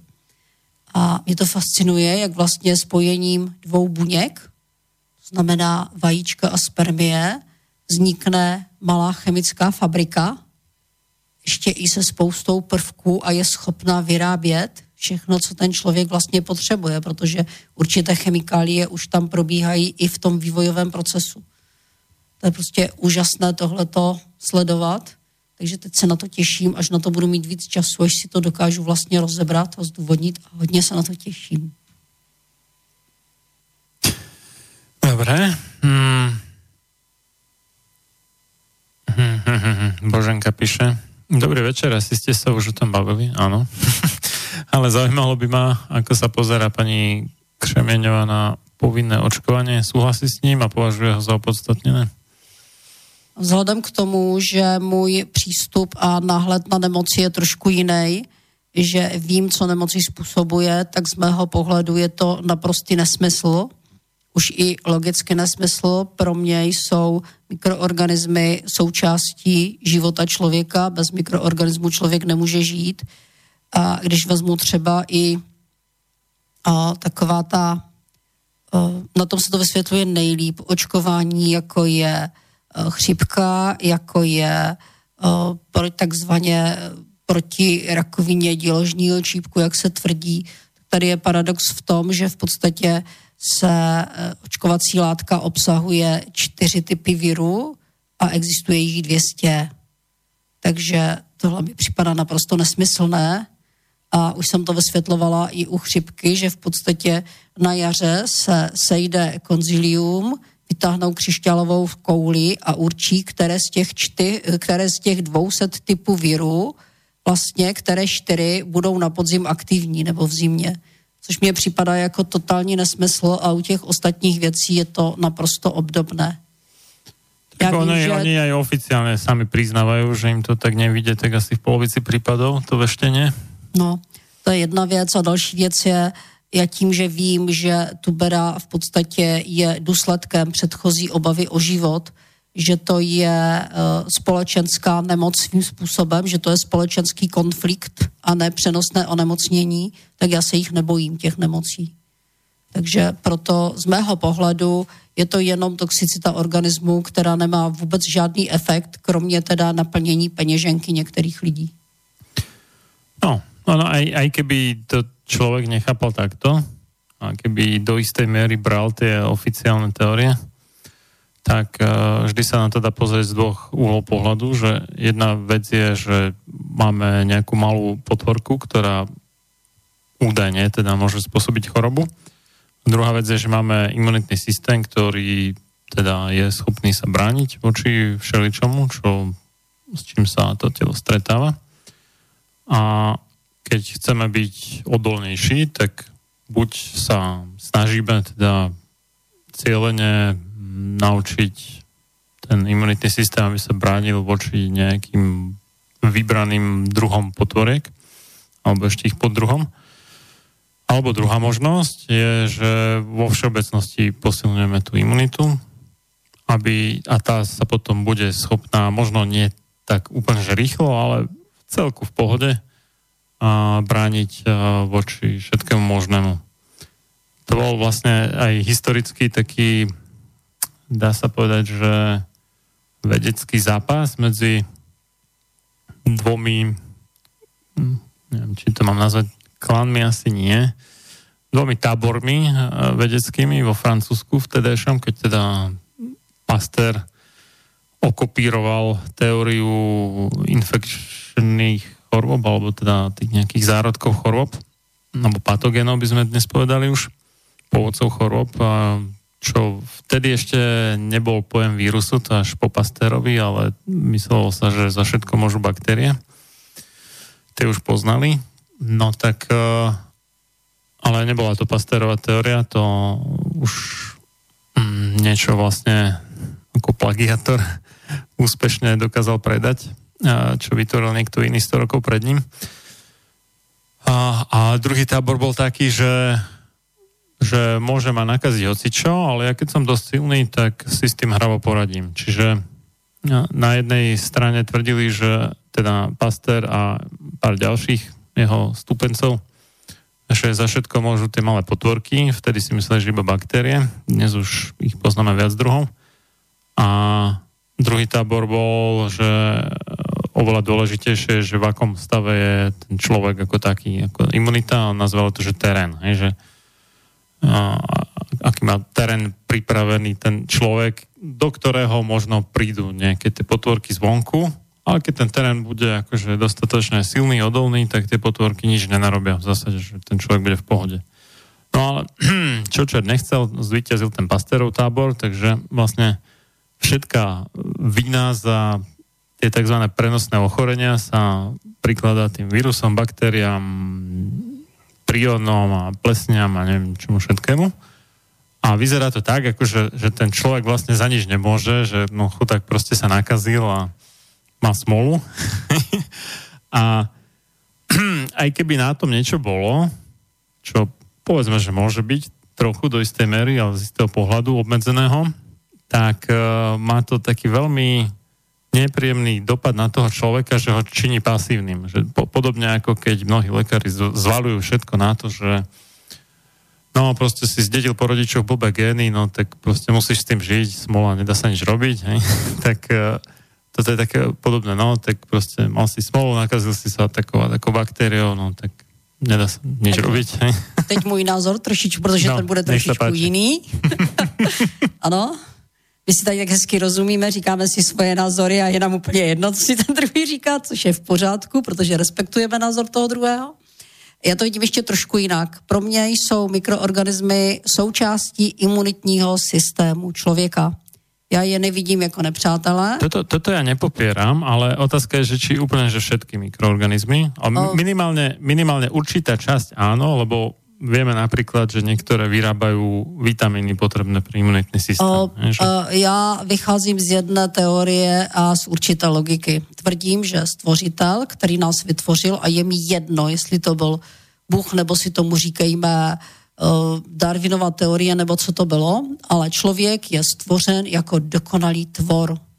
A jestliže mu do těla a v jeho těle fungují mikroorganismy, to znamená bakterie, případně viry a další, tak tam určitě nejsou náhodou. Pro mě má všechno v těle smysl a protože vím, že při určitých typech onemocnění se v souladu vývojem množí určité typy bakterií a zase má to přesně hlavu a patu. Hraje to opravdu přesně na vývojové programy a další věci. Pro mě jsou mikroorganismy součástí imunitního systému člověka. Naše imunita je z mého pohledu v naší hlavě a když budu v pohodě, tak bude v pohodě i můj organismus. V okamžiku, kdy já si vytvořím něco, co mi spustí vlastně tvorbu, dejme tomu, nádorových buněk. Zároveň se mi v tom těle budou tvořit mikroorganismy. A je jedna věc, medicína řekla, že e, bakterie jsou nepřátelé, protože ona se dostane vlastně k té nemoci v okamžiku, kdy ten člověk už je v tom stavu, že má, dejme tomu, ten zánět. A ona neví, že předtím se v tom organismu odehrávalo to, že se tam z nějakého důvodu, dejme tomu při té obavě o život, se v plících množily nějaké pomocné buňky a zároveň tuberkulózní bakterie, pak se končil konflikt, člověk se dostal do hojivé fáze, přestal se bát o život a bakterie rozkládají ten původně vytvořený nádor. Takže bakterie jsou v tomto okamžiku z mého pohledu, je to součást imunitního systému pak tam teprve v poslední fázi teprve naběhnou, říkám, ty makrofágy s tím vysavačem a vyluxují tam ten zbytek, co tam v podstatě zůstal. Takže to je pohled psychosomatiky. To nie sme až, až tak v rozpore, lebo to, to by jeden neveril, ale faktom je, že tie baktérie krávskej tuberkulózy, ktoré sa aj používali ako vakcína proti tuberkulóze, tak zároveň asi vo vyššej koncentrácii alebo tak, sú ako injekcia, sú používané aj ako liek na rakovinu, myslím, že močového mechura. Normálne ako tuberkulózne baktérie. E, tuberkulózní bakterie... Oficiálno, medicínou je to schválené, ano. že všetko. Jako my tuberkulózní bakterie určitého typu máme, a to nejenom v plících, máme je prostě v určitých orgánech, které byly původně vytvořeny programem právě z endodermu. A tam ty bakterie tohoto tuberkulózního typu normálně fungují při všech těchto těch problémech, při všech potížích. No, to je právě, že medicína nechce pochopit princip nemoci, proč to vzniká, jak to vzniká, k čemu to vlastně vzniká. protože zase, kdyby to přiznala, tak by neměla co léčit, že jo? Ti lidi by se no, léčili sami a to nejde. Nejakým, nejakým zázrakom ako došli na to, že to pomáha pri určitých druhoch rakoviny a je to oficiálne ako schválili ako liek. Takže to, možno ten vyšší princíp nechápu, že tuto, obmedzili to síce teda iba na rakovinu močového mechúra, zatiaľ, možno prídu časom, že to bude mať efekt aj pri iných typoch rakoviny, neviem. No, protože každý ten orgán má svůj typ bakterií. Takže pravděpodobně ty bakterie budou podobné. Jo, a každý typ, mm-hmm. vlastně každý orgán má svoji, svoji četu bakterií. To není těch bakterií, my máme x druhů a opravdu každý ten orgán má tu svoji. Jo, ve střevech už jsou jiné typy bakterií, než jsou třeba v tom močovém měchýři. Ten močový měchýř může mít podobné. Jo, tam zase, zase hraje roli ta vývojová příbuznost toho orgánu, těch buněk, které tam jsou. To tam hraje důležitou roli. Ono to se těžce vysvětluje. Právě to, že já si s tím hraju, tak si to dokážu představit do všem. Ten člověk, který vůbec neví, jak vůbec dochází k vývoji člověka, co se tam vlastně všechno děje, tak to vůbec neví. Hmm. No, oficiálne teda ako mo- moč by mal byť sterilný, čiže bez, bez baktérií. Ale... Čím? No. To není možné. No a že keď obsahuje bakterie, tak potom je to problém? Každý moč musí obsahovat bakterie a nemůže být sterilní. No údajně ne. V tom organismu i v tom močovém měchýři jsou určité typy bakterií, které tam normálně žijí. Mají tam svůj úkol, mají tam svůj smysl. My se totiž pořád díváme na ty bakterie jako na škůdce a zapomínáme na to, že bakterie jsou naše symbionty, že my s nimi normálně žijeme a že opravdu pokud se něco v organismu začne dít, tak to má svůj důvod. No ja to ešte... Ona jako nepřátelskou. Ja to ešte dohľadám, ale mám taký dojem, že ozaj, že keď je človek v poriadku, tak by nemal mať baktérie v moči. Vraj. Hm. Dobre. Um, zatiaľ, zatiaľ teda. Je to úplně jedno. ale já mám svoje bakterie ráda, já si na ně nenechám šáhnout, nemíním si je hubit. Jo, já k tomu mám opravdu tenhle ten postoj, protože mně to tak funguje a funguje mi to i u klientů, u dalších věcí. Vím, že to tak prostě je. No. Dobre. Položím ďalšiu otázku, to, čo napísal Vla, Vlado. Pozriem zatiaľ ten moč. že Vlado píše, zdravím. Lekári dnes často kritizujú, že ženy si chcú najprv užiť a až potom chcú mať deti, ale väčšinou po 30 už začínajú mať problémy s otehotnením. Z hľadiska psychosomatiky sú tieto problémy psychické, alebo sú ženy už jednoducho staré a poškodené antikoncepciou? O, poškodění antikoncepcí je možné, ovšem já si myslím, že tam je to spíš už na psychické úrovni, protože dokud ta žena má to dítě, jak se říká, za mládí, tak ona neví, do čeho jde a tady ta žena, která už vlastně nějakým způsobem, ona si buduje kariéru, vlastně v těch 30 něco dosáhla a teď pro ní představa, že má zůstat doma s tím dítětem je hrozná. Že ono je to, většina těch případů je opravdu v hlavách. Oni sice na jedné straně jakoby chtějí, ovšem na druhé straně je to, se bojí toho, co se stane s tím jejich životem, protože si to nevedou představit. Ta změna je najednou moc velká. No mne to príde také, že keď sa dlhé roky snažia zabrániť tomu otehotneniu, tak si to akože naprogramujú a že nechcem dieťa, nechcem dieťa, nechcem dieťa. No.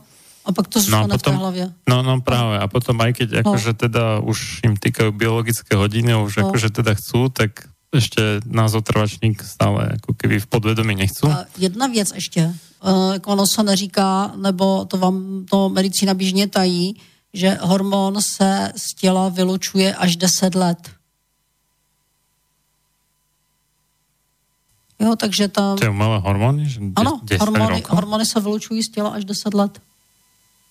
Než je tělo dokáže opravdu definitivně vyloučit. Mm-hmm. Takže to může být tak jeden z obrovských důvodů, proč, to tam, proč k tomu tam vlastně dochází. No, podľa toho, čo som našiel na nete, tak to ozaj vyzerá tak, že by moč mal byť sterilný u zdravého človeka.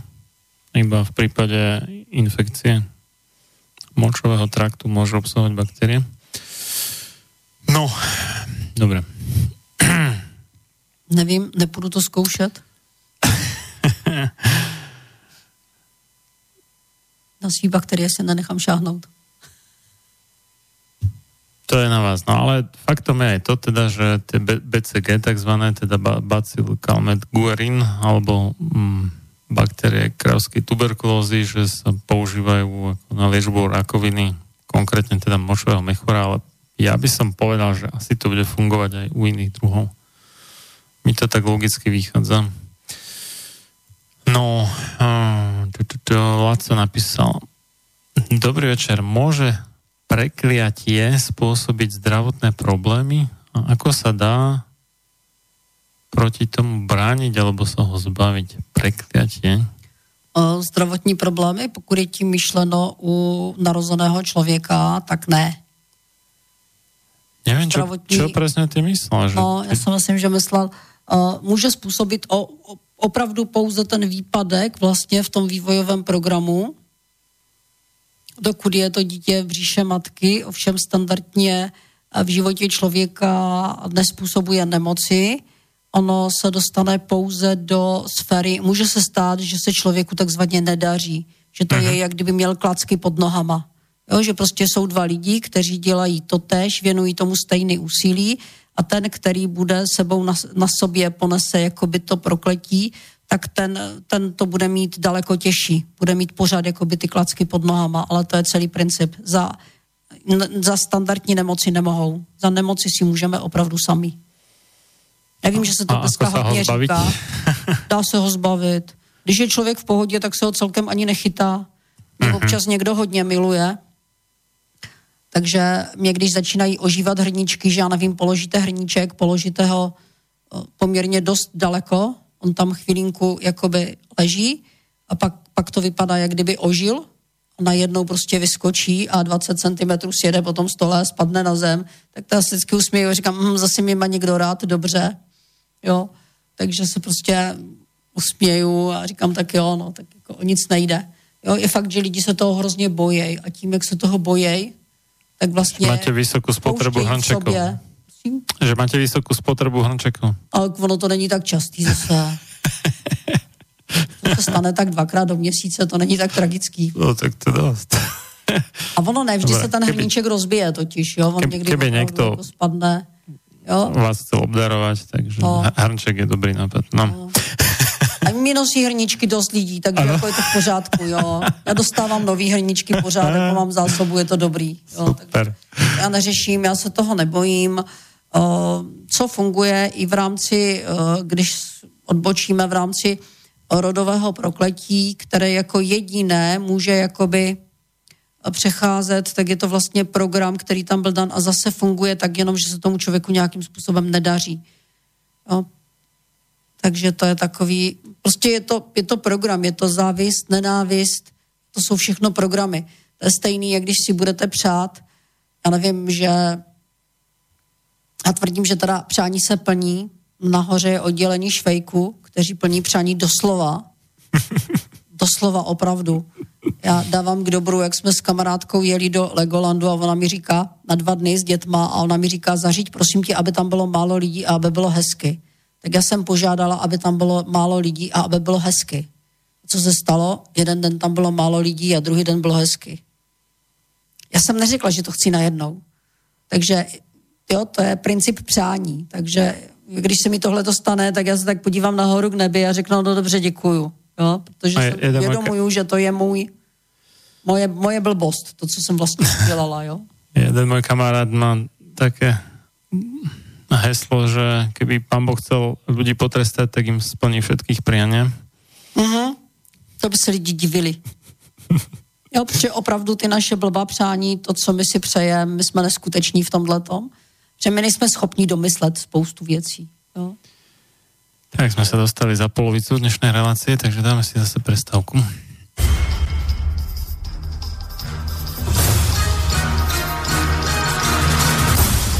Preto nech neprejde jediný deň bez toho, aby ste vy, Slovania a synovia týchto kmeňov, nevykonali jediný dobrý skutok pre svoj kmeň. Obraňujte jeho právo, vzdelávajte ho a nestante sa nikdy služobníkmi jeho cudzích vládcov. Ľudovít Štúr.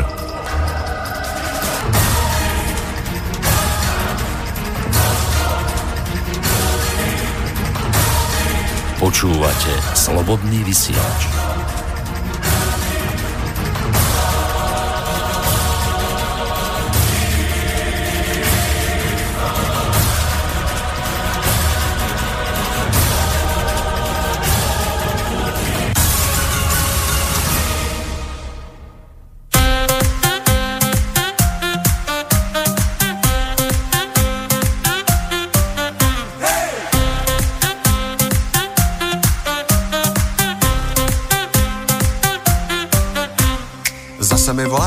Mi píšeš, jestli prej někdy nezajdem na drink. Voláš mi, když jsi střízlivej a voláš mi znova, když si na hadry. Jsi jeden z těch, co se vykládat chce, jak bylo nám na základce. Netuším, proč si myslíš, že to i já chci. Teď mám práci,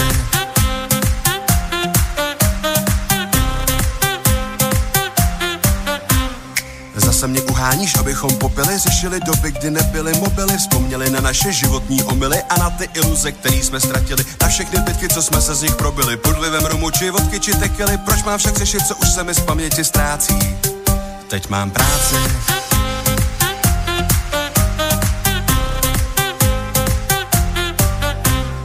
Nejsi dobrý pro biznis, se života mi zmiz, obtěžuješ mě jak pískavej savej hmyz. Hey!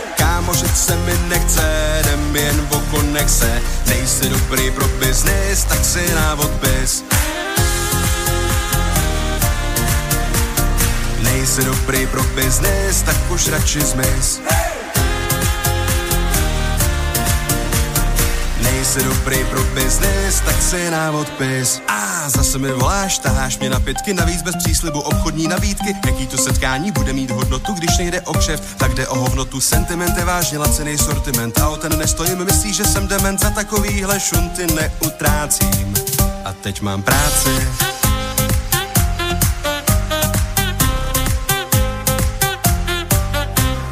Nejsi dobrý pro biznis, se života mi zmiz, obtěžuješ mě jak pískavej savej hmyz. Kámošit se mi nechce, jdem jen o konexe, nejsi dobrý pro biznis, tak si na odpis. Nejsi dobrý pro biznis, tak už radši zmiz. Hey! Nejsi dobrý pro biznis, tak si na odpis. A zase mě rušíš uprostřed schůzek, když svoje uši nastavuju můze. Chceš jen klábosit, přestaň se vtírat, teď mám porady a zasedání rad. Každý tu čeká na můj další pokyn, roztáčím země kouli svými kroky a ty chceš řešit, jak mají se žena a děti. Vole, co je ti?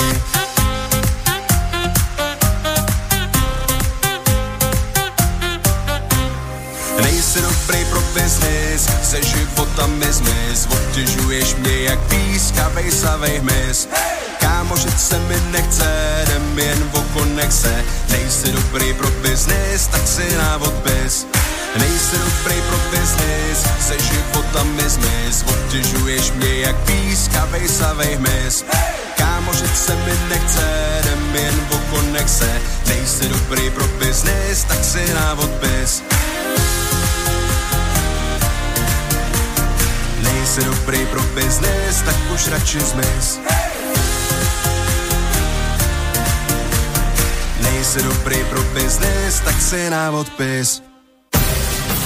Nič veľkého, nič pekného, nič ľaketného sa nevytvorilo bez obete. Len slaboch sa k obetiam naučiť nemôže, ale duša vznešená horí po nich, lebo práve v obetiach svoju silu, svoje panstvo duch ukazuje. Ľudový Štúr. Počúvate Slobodný vysielač.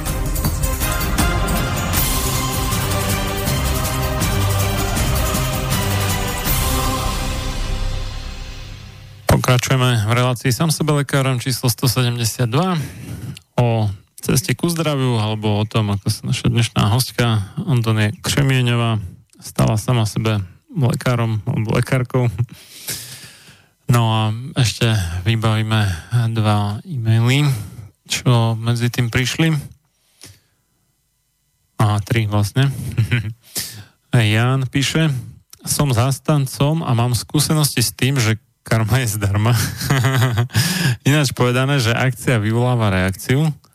No tak s tým sa asi dá súhlasiť, ale tam skôr bolo myslené, že karma asi, že z minulých životov, že niečo sa prenesie. Toto, toto myslím, že uh, mal ten poslúchač alebo poslúchačka na mysli. Uh, poteší ma pani psychosomatička reakciou, ktorá sa mala objaviť na jej švagrinej v súvislosti s raštepom jej dieťaťa. To bolo vaše dieťa, nie tej švagrinej. No, no, to asi nepochopil. Jedno. Nevadí. Nie som škodarodostný, len zbieram skúsenosti. A, ale to, tá švagrina vlastne švagrina, či no, svokra? To byla. Šva- uh, tady jedna věc, ono, ano, má posluchač pravdu v tom, že akce budí reakci, Ovšem tady je jedna věc, tady se to mnohdy nemusí projevit na tom člověku. Ono to funguje jako odražená střela. A odražená střela může zasáhnout klidně někoho blízkého.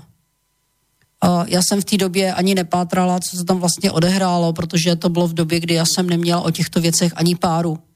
Jsem byla ještě mladá a neskušená. Vůbec jsem neměla páru o tom, že nějaké prokletí existuje, podobně jenom jsem si to zpětně vybavila, takže fakt nedokážu říct, co se tam odehrálo. Eh, z druhé strany vím, že když jsem se tomu pak věnovala nějakou dobu, že opravdu to funguje, dá se říct, buď jako bumerang, nebo jako fakt odrážená střela. To znamená, že to toho člověka zasáhne na místě, které je pro něj nejcitlivější. Takže se může stát, že člověk, který je, že to řeknu na plnou pusu, nějaký hajzlík a chová se blbě k lidem, tak se může stát, že mu pak v zápětí, dejme tomu, uh, umře dítě, na kterému záleželo. Pes, jo. oblúbený. Nebo pes, na kterému záleželo, pokud byl nejbližší, ano. Jo, že to nemusí vždycky být na něm. To my si mnohdy neuvědomujeme, protože říkáme, a on je takový a takový a mu se nic neděje a neuvědomuje si myslí, že to může zasáhnout jeho nejbližší. Jo. Tak priaznivci karmy tvrdia, že mu to bude spočítané v budúcom živote. No, na to bych nesázela. Já bych zůstala u toho dnešního. A mám zkušenosti s tím, že opravdu ti lidi, kteří i eh, se v životě někomu ublížili a podobně, tak většinou skončili sami, protože to neunesli, takže skončili i se zdravotníma potížema, protože ne, že by jim ten osud vlastně tam nahrál ty nemoci, ale oni se chovají tak, že si je sami vyvolají vlastně. Jo, takže tam já to ani neřeším, je to úplně jedno, já vím, že prostě ten systém, až se rozhodne, že už toho bylo dost, tak se s tím vypořádá. Ale takí mafiáni napríklad mávajú obvykle veľmi intenzívny, akože kvázi na tej svetskej radovanky plný život, ale obvykle aj veľmi krátky, takže nešiel by som asi úplne týmto smerom. Áno.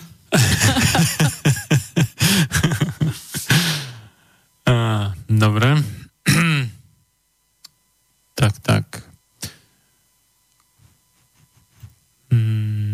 Janka napísala, dobrý večer, ako sa môžu prejaviť následky interrupcie, aby som radšej hovoril o aborcii.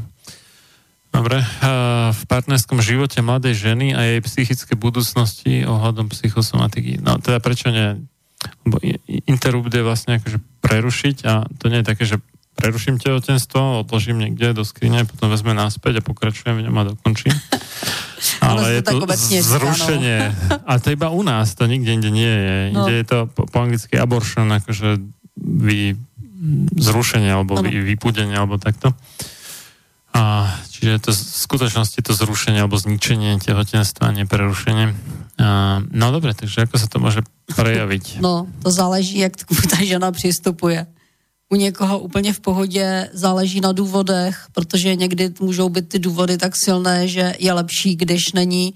Z druhé strany opravdu záleží na individualitě toho jedince, takže těch možností je strašná spousta, jakým způsobem. E, někdo se z toho nemusí dostat v podstatě celý život, protože řeší to, že ho k tomu, dejme tomu, někdo donutil. Jo? To znamená, i důležité je, jestli se ta žena rozhodla dobrovolně, rozhodla se nebo, nebo pod nátlakem.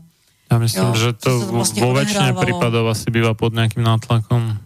ale nemusí být, může se rozhodnout, že prostě chce jít jinak životem a že se to prostě přihodilo. Nemusí být náklad, to může být opravdu svobodné rozhodnutí, že teď zrovna ne.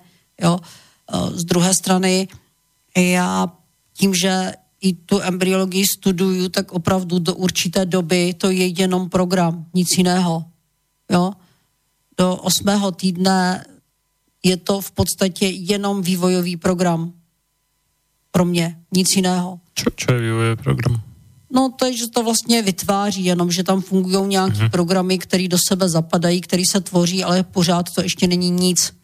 Tam je jenom jenom prostě souběžný vývojový program, kde se něco tvoří. Je to program prostě, ještě jenom vývoje.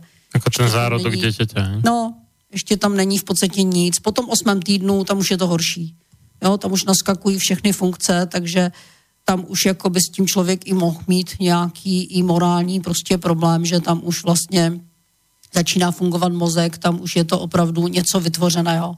Jo, mm-hmm. do té mhm. doby to ještě, do té doby to pro mě není ještě nic až od devátého týdne tam už bych s tím mohla mít ty morální zásady a opravdu těžko se říct, co z toho člověk může mít. E, někdo je schopen si díky tomu vyvolat několik souběžných konfliktů, je schopen se dostat do depresí, e, je schopen si zničit celý další život, někdo to vezme s nadhledem, takže ono těžko říct, v jaké fázi a to, to by musel být konkrétní případ na který, jsme schopni, na který jsem schopná teda říct, co se tam odehrálo, jak se odehrálo, proč. A to má x možností. X možností už jenom proto, že my jsme schopni každou situaci vnímat sedmi různými základními způsoby a to má x variant. Takže jednoznačná odpověď tady prostě neexistuje. No, možností je spousta.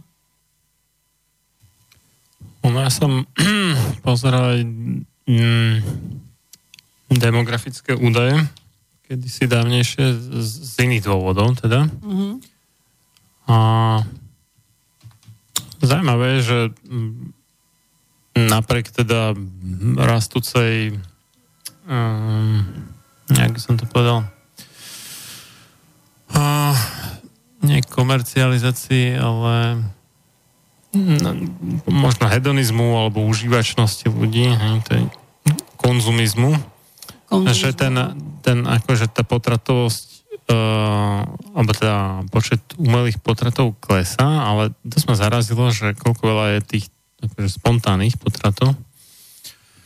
Otázka samozrejme, že, že koľko z tých tzv. spontánnych potratov v skutočnosti nie je až tak spontánnych, ale vyvolaných všelijakými liekmi, vakcínami možno, mm. alebo takýmito vecami mm, alebo možno aj nejakými psychickými konfliktmi, že to proste ano. Takto nejak povedia, len sa to vykáže oficiálne ako spontánny potrat. Ale mne sa mári, ja to za chvíľu dohľadám, že to bolo dokonca ešte dvakrát viacej tých prírodzených kvázi alebo spontánnych potratov než tých umelých už v tých eh, posledných rokoch. Ja som si Otázka je, že, že, že ako, ako to berú vlastne tie ženy, ktoré že nejdú akože dobrovoľne na potrat, ale proste potratia, aj keď nechcú. Nie? Že, to je tiež taká otázka, že ako to potom sú. No, to je právě, tady, tady opravdu na tom pak záleží, ano, tady, tady se může odehrát cokoliv. Tady to ta žena může vzít jako v podstatě existenční problém, že do budoucna nebude mít dítě, jo, odnesou to, odnesou to ty ženské orgány, může to vzít jako podraz od života, odnesou to střeva, může to vzít jako ohrožení, můžou to odnést kterékoliv blány na těle, může to vzít jako, že není schopná odnese to pohybový aparát, může to vzít jako vlastně potíže za to bude obvinovat v podstatě někoho jiného. Tady je těch možností, že se to může usadit na libovolných orgánech, těch je tady milion podle toho, jaká je tam variace.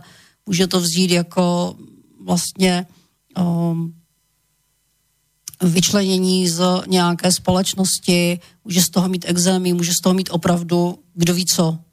Takže to jsou ty věci, o kterých nelze jednoznačně hovořit, dokud nevíme, jaký je ten člověk osobnostní typ.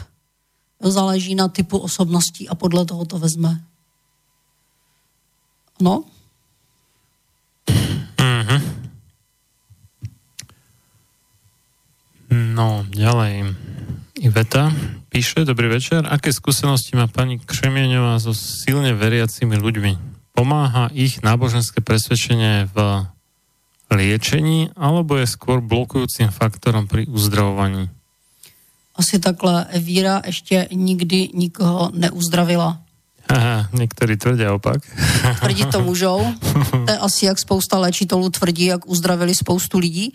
Pokud se nedostanete do hojivé fáze, to znamená k tomu, co nemoc vyvolalo, ta původní konfliktní situace, pokud není nějakým způsobem buď vyřešená, nebo změněná, nebo jste k ní nezměnili přístup, tak vám nepomůže ani svěcená, ani víra, ani nevím co všechno. V okamžiku, když jste v hojivé fázi, tak opravdu stačí, abyste se modlili a uzdravíte se. Asi tak nějak, ale ta víra je v tom nevinně, tak jak opravdu tvrdíme, že nás vylečila spousta léčitelů a je to nesmysl. Vylečili jsme se my sami tím, že jsme buď změnili přístup nebo nějakou situaci opravdu vyřešili nebo se ta situace vyřešila sama. A dokud se tohle to dostane, dokud se nedostaneme z konfliktní fáze do HIV, tak nám nepomůže vůbec nic. Znám x lidí, kteří věřili, věřili, věřili, nic neudělali, nezměnili svůj přístup a bylo jim to předplatný. Mhm. Zdá se, že jsem nás zavádzal. Jsem našel nějaký článok z roku 2017, takže tam bolo, že bolo rok predtým zaznamenaných 15 tisíc potratov, z toho 9 tisíc čosi umelých a 5 tisíc čosi spontánnych. Ale s tým, že tá miera spontánnych rástla, kto väčším všetkým a umelých klesala. Ešte sa to tam pripisuje takým tým, že, že tabletka deň po, ak sa hovorí. A potom sa to vykáže ako spontánny no, nie, že tabletka deň po, potratová tabletka, tak, že bol... No jasne, no, no. rozumiem tomu, no. Áno. že, že bez, bez nejakej asistencie ginekologa, že nejaká chémia proste vyvolá ten potrat. No. Takže to sa potom vykáže ako spontánne, takže otázka je, či... No, to nie je otázka, to je jasné, že tá štatistika s týmto nepočíta, ale dobre, to, to bolo iba na margo toho. No, som to chcel overiť, či, či nekecam a očividne som kecal. Človek občas kecal, no, kecal a kecal. Nie, niečo, niečo sa mi prehodilo v hlave, zrejme, nevadí. Pohode. A no ešte tá, tá Iveta teda, čo sa týka tej viery pri uzdravovaní, a, a dodáva, že kňazi často varujú pred alternatívou, medzi ktorú radím aj psychosomatiku. Mňa toto fascinuje, lebo dlhé roky vlastne církev ako mm, hodne odporúčala, že v rámci teda nejakého odkazu mm, Evanielii, ako Kristus hovoril, že tvoja viera ťa uzdravila a tak he? tak že treba veriť a modliť sa a potom keď pán Boh dá, tak sa človek uzdraví a zrazu ako keby to sa to otočilo a z nejakých záhadných dôvodov. A už uh, mi to príde ako keby kňazi boli pomaly dílermi farmaceutických firiem. Mm-hmm. Nie všetci, ale mnohí. Že, že tá takzvaná vedecká, ale o tom zase vieme svoje, o tej vede, uh, medicína, že to je tá jediná práva a vlastne všetko ostatné, vrátanie toho ich predtým tisícročného uzdravovania vierov, že to je všetko blúd. Já tady jednu věc. My tady zaměňujeme dvě věci ještě obecně. My zaměňujeme víru a náboženství. Já si nesmírně vážím, teď tomu budu říkat stvořitel, je mi jedno, jak si ho kdo bude nazývat, ten, kdo stojí za vytvořením země, ten, kdo stojí za vytvořením vesmíru, ten, kdo stojí za vytvořením člověka. Předtím mám úžasný respekt a úžasnou úctu.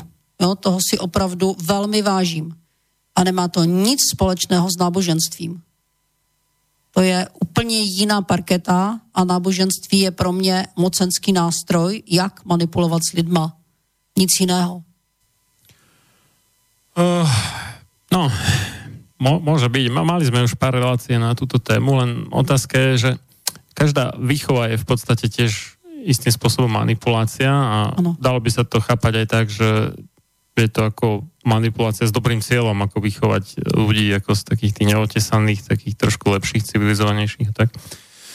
Ale máme teda posluchača na telefónnej linke, takže pekný večer, prajme do námestova. Dobre, Majo. Pozdravujem vás, no, aj pani Antoniu. No, ťažká, ťažká debata. Dneska máte, to, to je tam jasné. No, my sme sa minulé o tom bavili asi nie, že e, ja som hovoril, že mm, podľa mňa to LGBTI a tie, tie kadejaké tie homo a, a, a lesby a toto, o, odchýlky že... myslíš, ne? No, no, no, že, že to je že to je asi nejaká chyba v tom zárodku uh, matky, alebo čo. No oficiálne sa to vysvetľuje ako nejaká teda tie vrodené prípady, a, ak sú nejaké, ako nejaká buď v ranom no. vývine, alebo už teda v tele matky nejaká hormonálna porucha, no. Áno, áno, no. presne tak. Lebo niekto povie, že to je choroba, akože že no on, tak on, porucha je choroba v podstate, áno. No, veď je to choroba, jasné, je to choroba. To chápem, akože berie sa je to choroba, je to chyba, chorobná chyba. Po vývie, vývine toho zárodku, alebo, alebo toho embria, alebo čo. No. Ale, um, no, ale väčšina ľudí to berie tak, akože oni sú tak vychovaní. Čo, čo si o tom myslí? že oni sú vychovaní k e, lesbám alebo k lesbe, e, cer, e, cer, mm, no, tá dcera moja, daj, dajme z domu príklad, moja dcera je vychovaná k lesbe, môj syn je vychovaný k homo, gejom, gejom, alebo že je to v rodine vychované takto. Ak, ale oni prakticky ako môžu za to, alebo nie? To sa pýtam, že oni môžu za to, alebo nie, keď je to takto hovorené, že keď je to chyba v tom vývoji, tak oni za to nemôžu jednoducho. Áno, e, dajme takú otázku a ďalej, uh, pokiaľ by teda neboli no, postihnutí no, no, tou karmou, akože, hej? Áno, áno, pres, pres, presne, presne tak. Ja vám to za chvíličku vysvětlím, já vám řeknu za chvilku svůj no, názor, po, počkajte, ja, ja, ano? Antonie, ja, ja vám dám ja čekám, áno. No, no, no, takto, že... No, tak hovoríte vlastne, že vyliečenie chorób je všetko o tej našej hlave. Áno. Že ja, keď verím, že sa z tej choroby vyliečím, tak mám, neviem, možno, že 80-90% záruky, že sa vyliečím, keď tomu verím. Já vám ještě jednou vysvětlím jednu věc. Pokud budete no. věřit i na milion procent, a nevyřešíte to, co to spustilo, ten konflikt, tak vám je to na prd. Aha. Protože dokud nevyřešíte konflikt, tak se nedostanete do hojivé fázy a ta konfliktní fáze bude neustále růst, až vás zabije. Mhm. Rozumíme si? Jasné. Jo? Když budete mít neustále strach o život a ten strach o život nezmizí, tak se vám neustále budou v plících množit buňky, až vás to zabije. No to je ako, že, že teče mi strecha, hej, a budem sa modliť, aby mi netekla, budem veriť, ano. že mi nebude tiecť a ono bude tiecť čoraz viacej, a keď to nebudem rešiť, tak bude ta diera väčšia a ešte viacej bude tiecť. Až, a vy budete věřit, že když prostě. tam dáte modrý belík, takže jako přestane pršet a no, přestane vám no, tam téct ano, ano. a ono jako houby, houby zlatá rybko, jo? Rozumíme si? Jasné. Hm? Tak nějak. Jasné, zlatá rybka. Hej? Dobre, no. Dobre, jasné, jasné, chápem, všetko je to v hlave, no. Hej, hej. tak to je jasné, hej, alternatíva. Hlava, alebo ajurveda, alebo... Počkejte, jaká alternativa? Počkejte. Počkej. Co to je alternativa pro Boha? Žádná alternativa není. Existuje nemoc a její řešení v podstatě, neboli konfliktní situací, které spustí nemoc a její řešení. A nemotejte mi tady alternativní směry, s těma já nekamarádím. Jo? Já nejsem alternativec. Mne sa, mne sa páči jeden taký výrok, ktorý teda... No. Neviem, či, či vymysleli, ale pri najmenšom mne dali do pozornosti tí skeptici, ktorí ma zase kritizujú za to, že neverím slepo v uh, očkovanie, čo je vtipné, keď sa nazývajú sami skeptikmi, ale, ale že, že neexistuje žiadna alternatívna medicína, že iba jedna medicína a to tá, ktorá funguje. A keď to funguje, tak to nie je medicína, keď to funguje, je to medicína. čo, čo, čo je vtipné, lebo vo svetle tých nedávnych epidémií osypok u prevažne očkovanej populácie to vlastne znamená, že to očkovanie nefunguje a tým pádom to nie je medicína. Podľa ich vlastnej definície vlastne. Ale tak, hej, čiže... No a my se tady bavíme o nějaký, jako co to je alternativa. Psychosomatika není žádná alternativa. Psychosomatika je vztahová tabulka, která jasně definuje, když budu mít strach o život a budu ho mít silný, budu mít rakovinu plic. Takže co je na tom, jaká je na tom alternativní medicína? Co to má společného s jakoukoliv alternativou? Ona říká jasná pravidla hry. No, že je to iné než um, to, čo tvrdí, že rakovina plúc je iba zo zlého obzdušia alebo z cigaretového dymu a tak. A já si tomu ti lidi věří, mi to je jedno. Já se chci uzdravit, tak já půjdu to Majú na to štúdie. Tak mají na to, co chtějí. Studii si dokážu udělat, jak budu potřebovat. Ta se mi... No, no dobré. No tak počka, po, počkajte, počkajte, počkajte, ale zase nehovorte, že uh, tá chémia dnes, dnešná v tých potravinách nepôsobí na treba na tú rakovinu? Ne. Nie? Ne. V tomto sa nezhodneme. Já tvrdím, že ne, já tvrdím, že daleko horší, daleko větší jedy máme v té naší makovici. To je možné, to je možné. Ale že by, že by tá chemia no. nemala vplyv, to, to si nemyslím. Když si, se, když si se pole hojili DDT a ti lidi neměli tolik rakoviny. No ne, ale tak to se sbírá. Jako. Ne, nejvíce toho máme opravdu v těch našich makovicích. No tak, Majo, počúvaj, to, to, to, to no. tvoju hostku, tú um, Antoniu, Antoniu, musí zavolať viackrát a naši posluchači jej to potom vysvetlia. Že... Na, najlepšie teda dokopy s planetom, to by bol celkom no dobrý nie, masaker, ale... Jasné, jasné. A, aj a jako čo mi posluchači vysvětla? To by mě zajímalo, jako. No, vám vysvetlia, že tá chemia v dnešných potravinách, že to je úplný zárodo, v tom případě mi řekněte, já buď, buď mám potraviny, které nejsou, které jsou bez chemie, ale já nakupuju v normální obchodní síti, anebo mě se to netýká. Aha, tak to, počkajte, a vy nečítáte Ečka, hej? Ečka nečítáte akože. A jako tím, že něco přečtu, tak tím něco vyřeším?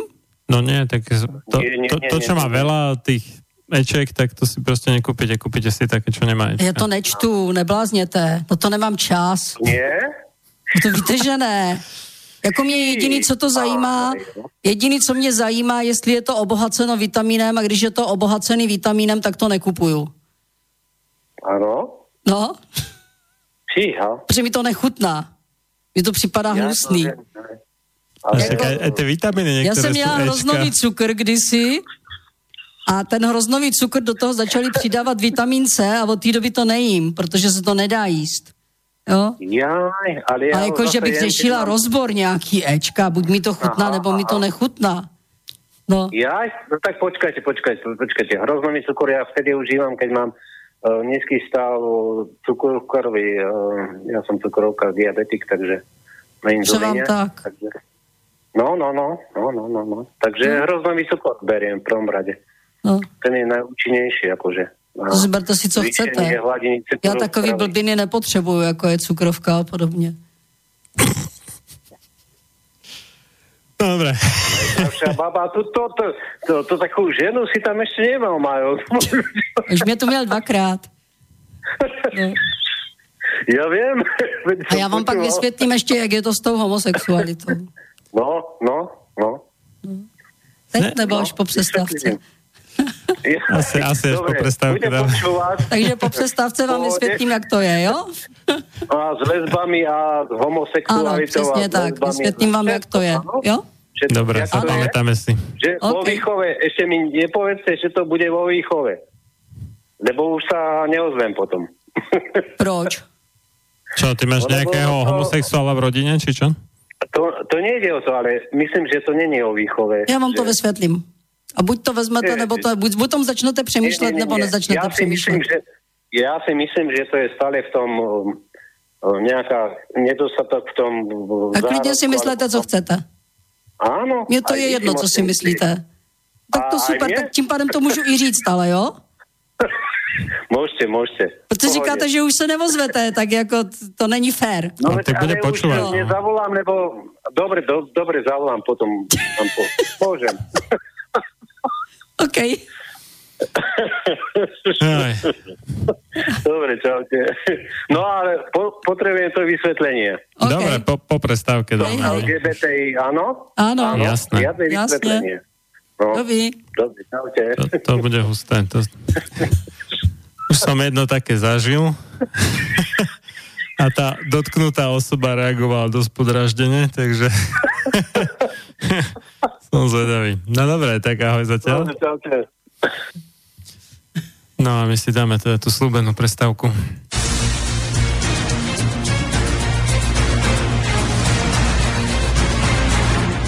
Sloboda slova je najzákladnejší pilier slobodnej vlády. Keď zbúrate túto oporu, ústava slobodnej spoločnosti stráca svoju platnosť a na jej ruinách vyrastá tyrania. Benjamin Franklin Máte naladený slobodný vysielač Banská Bystrica.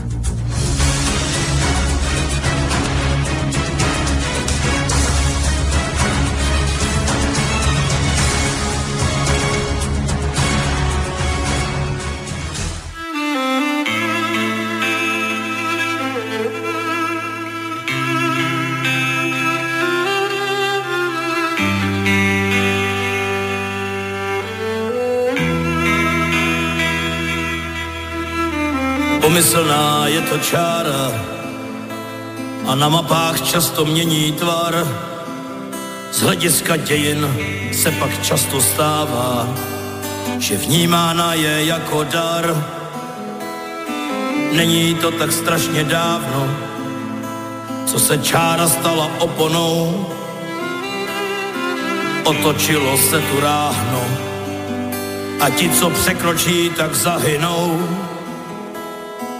Byla to pak velká sláva, ploty bořily se s odvahou, se západním světem vznikla brána. A z kolen stáli jsme už na nohou.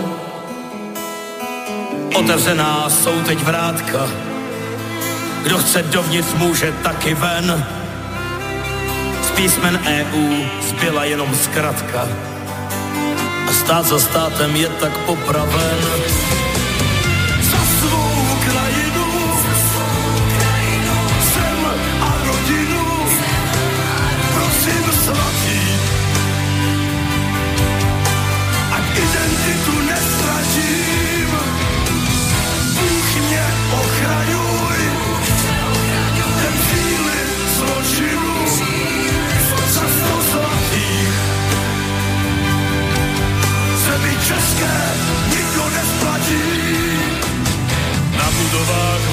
vejú a tu boju čerti berú. Národ hlas pomaly stráca, slepý muž velí nový vládca, prázdne duše bez úsmevu, vyrobené s láskou v EU. Vymenili, čo nám bolo vlastné, za životy bezduché a lacné. A tak teraz všetci spolu na kolenách zas a znovu tancujeme ako druhý píska a strach pomaly naše hrdlá stíska.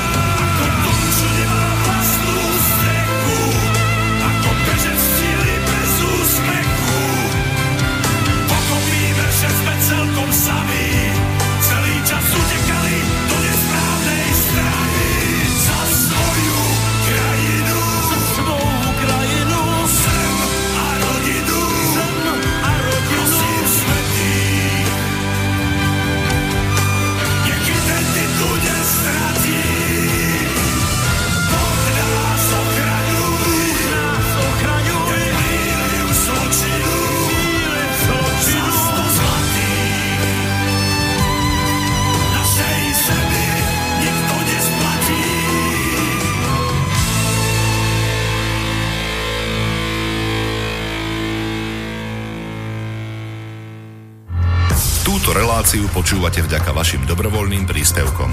Ďakujeme za vašu podporu. Počúvate Slobodný vysielač.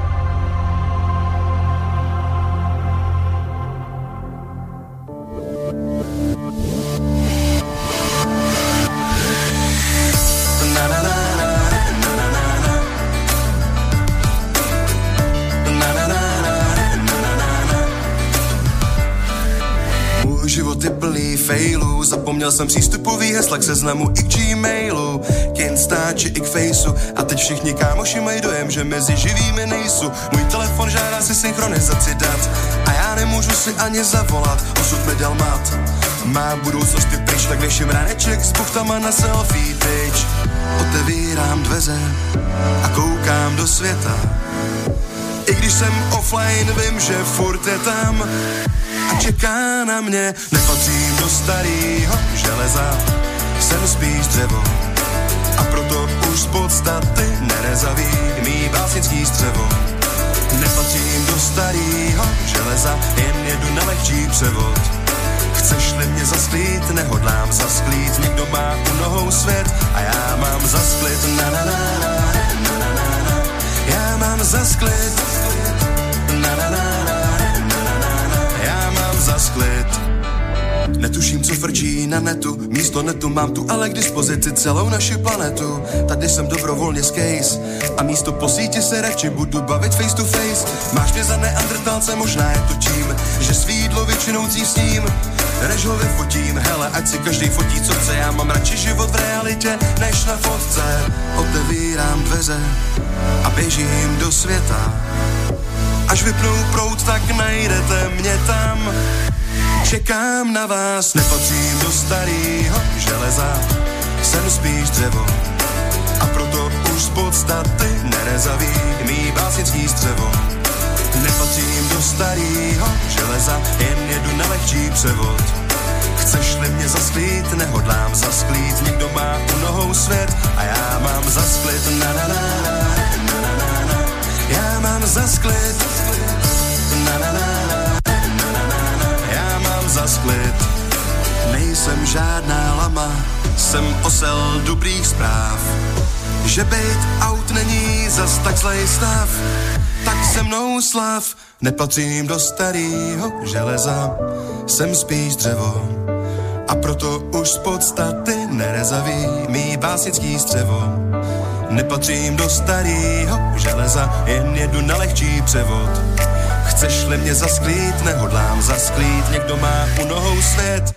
A já nepatřím do starého železa, jsem spíš dřevo. A proto už z podstaty nerezaví mý básnický střevo. Nepatřím do starého železa, jen jedu na lehčí převod. Chceš-li mě zasklít, nehodlám zasklít, někdo má u nohou svět a já mám zasklit na na na na já mám za sklid Na, na, na, na, já mám za sklid Na, na, na, já mám za sklid Na, na, na, já mám na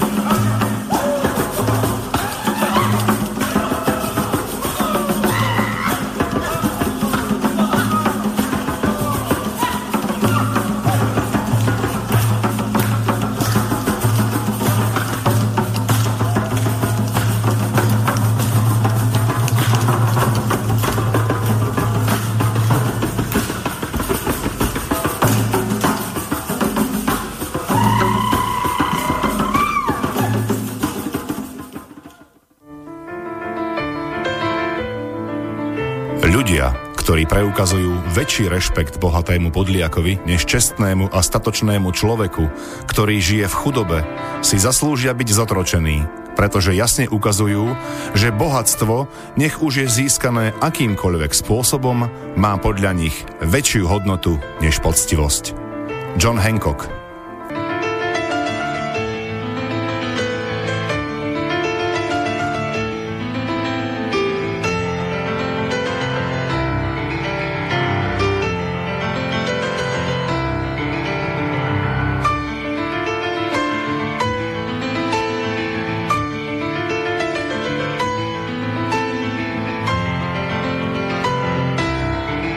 Počúvate Slobodný vysielač. Pokračujeme v relácii sám sebe lekárom číslo 172 o tom, ako sa naša dnešná hostka Antonia Křemieňová stala sama sebe lekárkou o jej ceste ku zdraviu, aj keď poslednú hodinu to už je skoro otázka poslucháčov a zdá sa, že to tak bude až do konca relácie.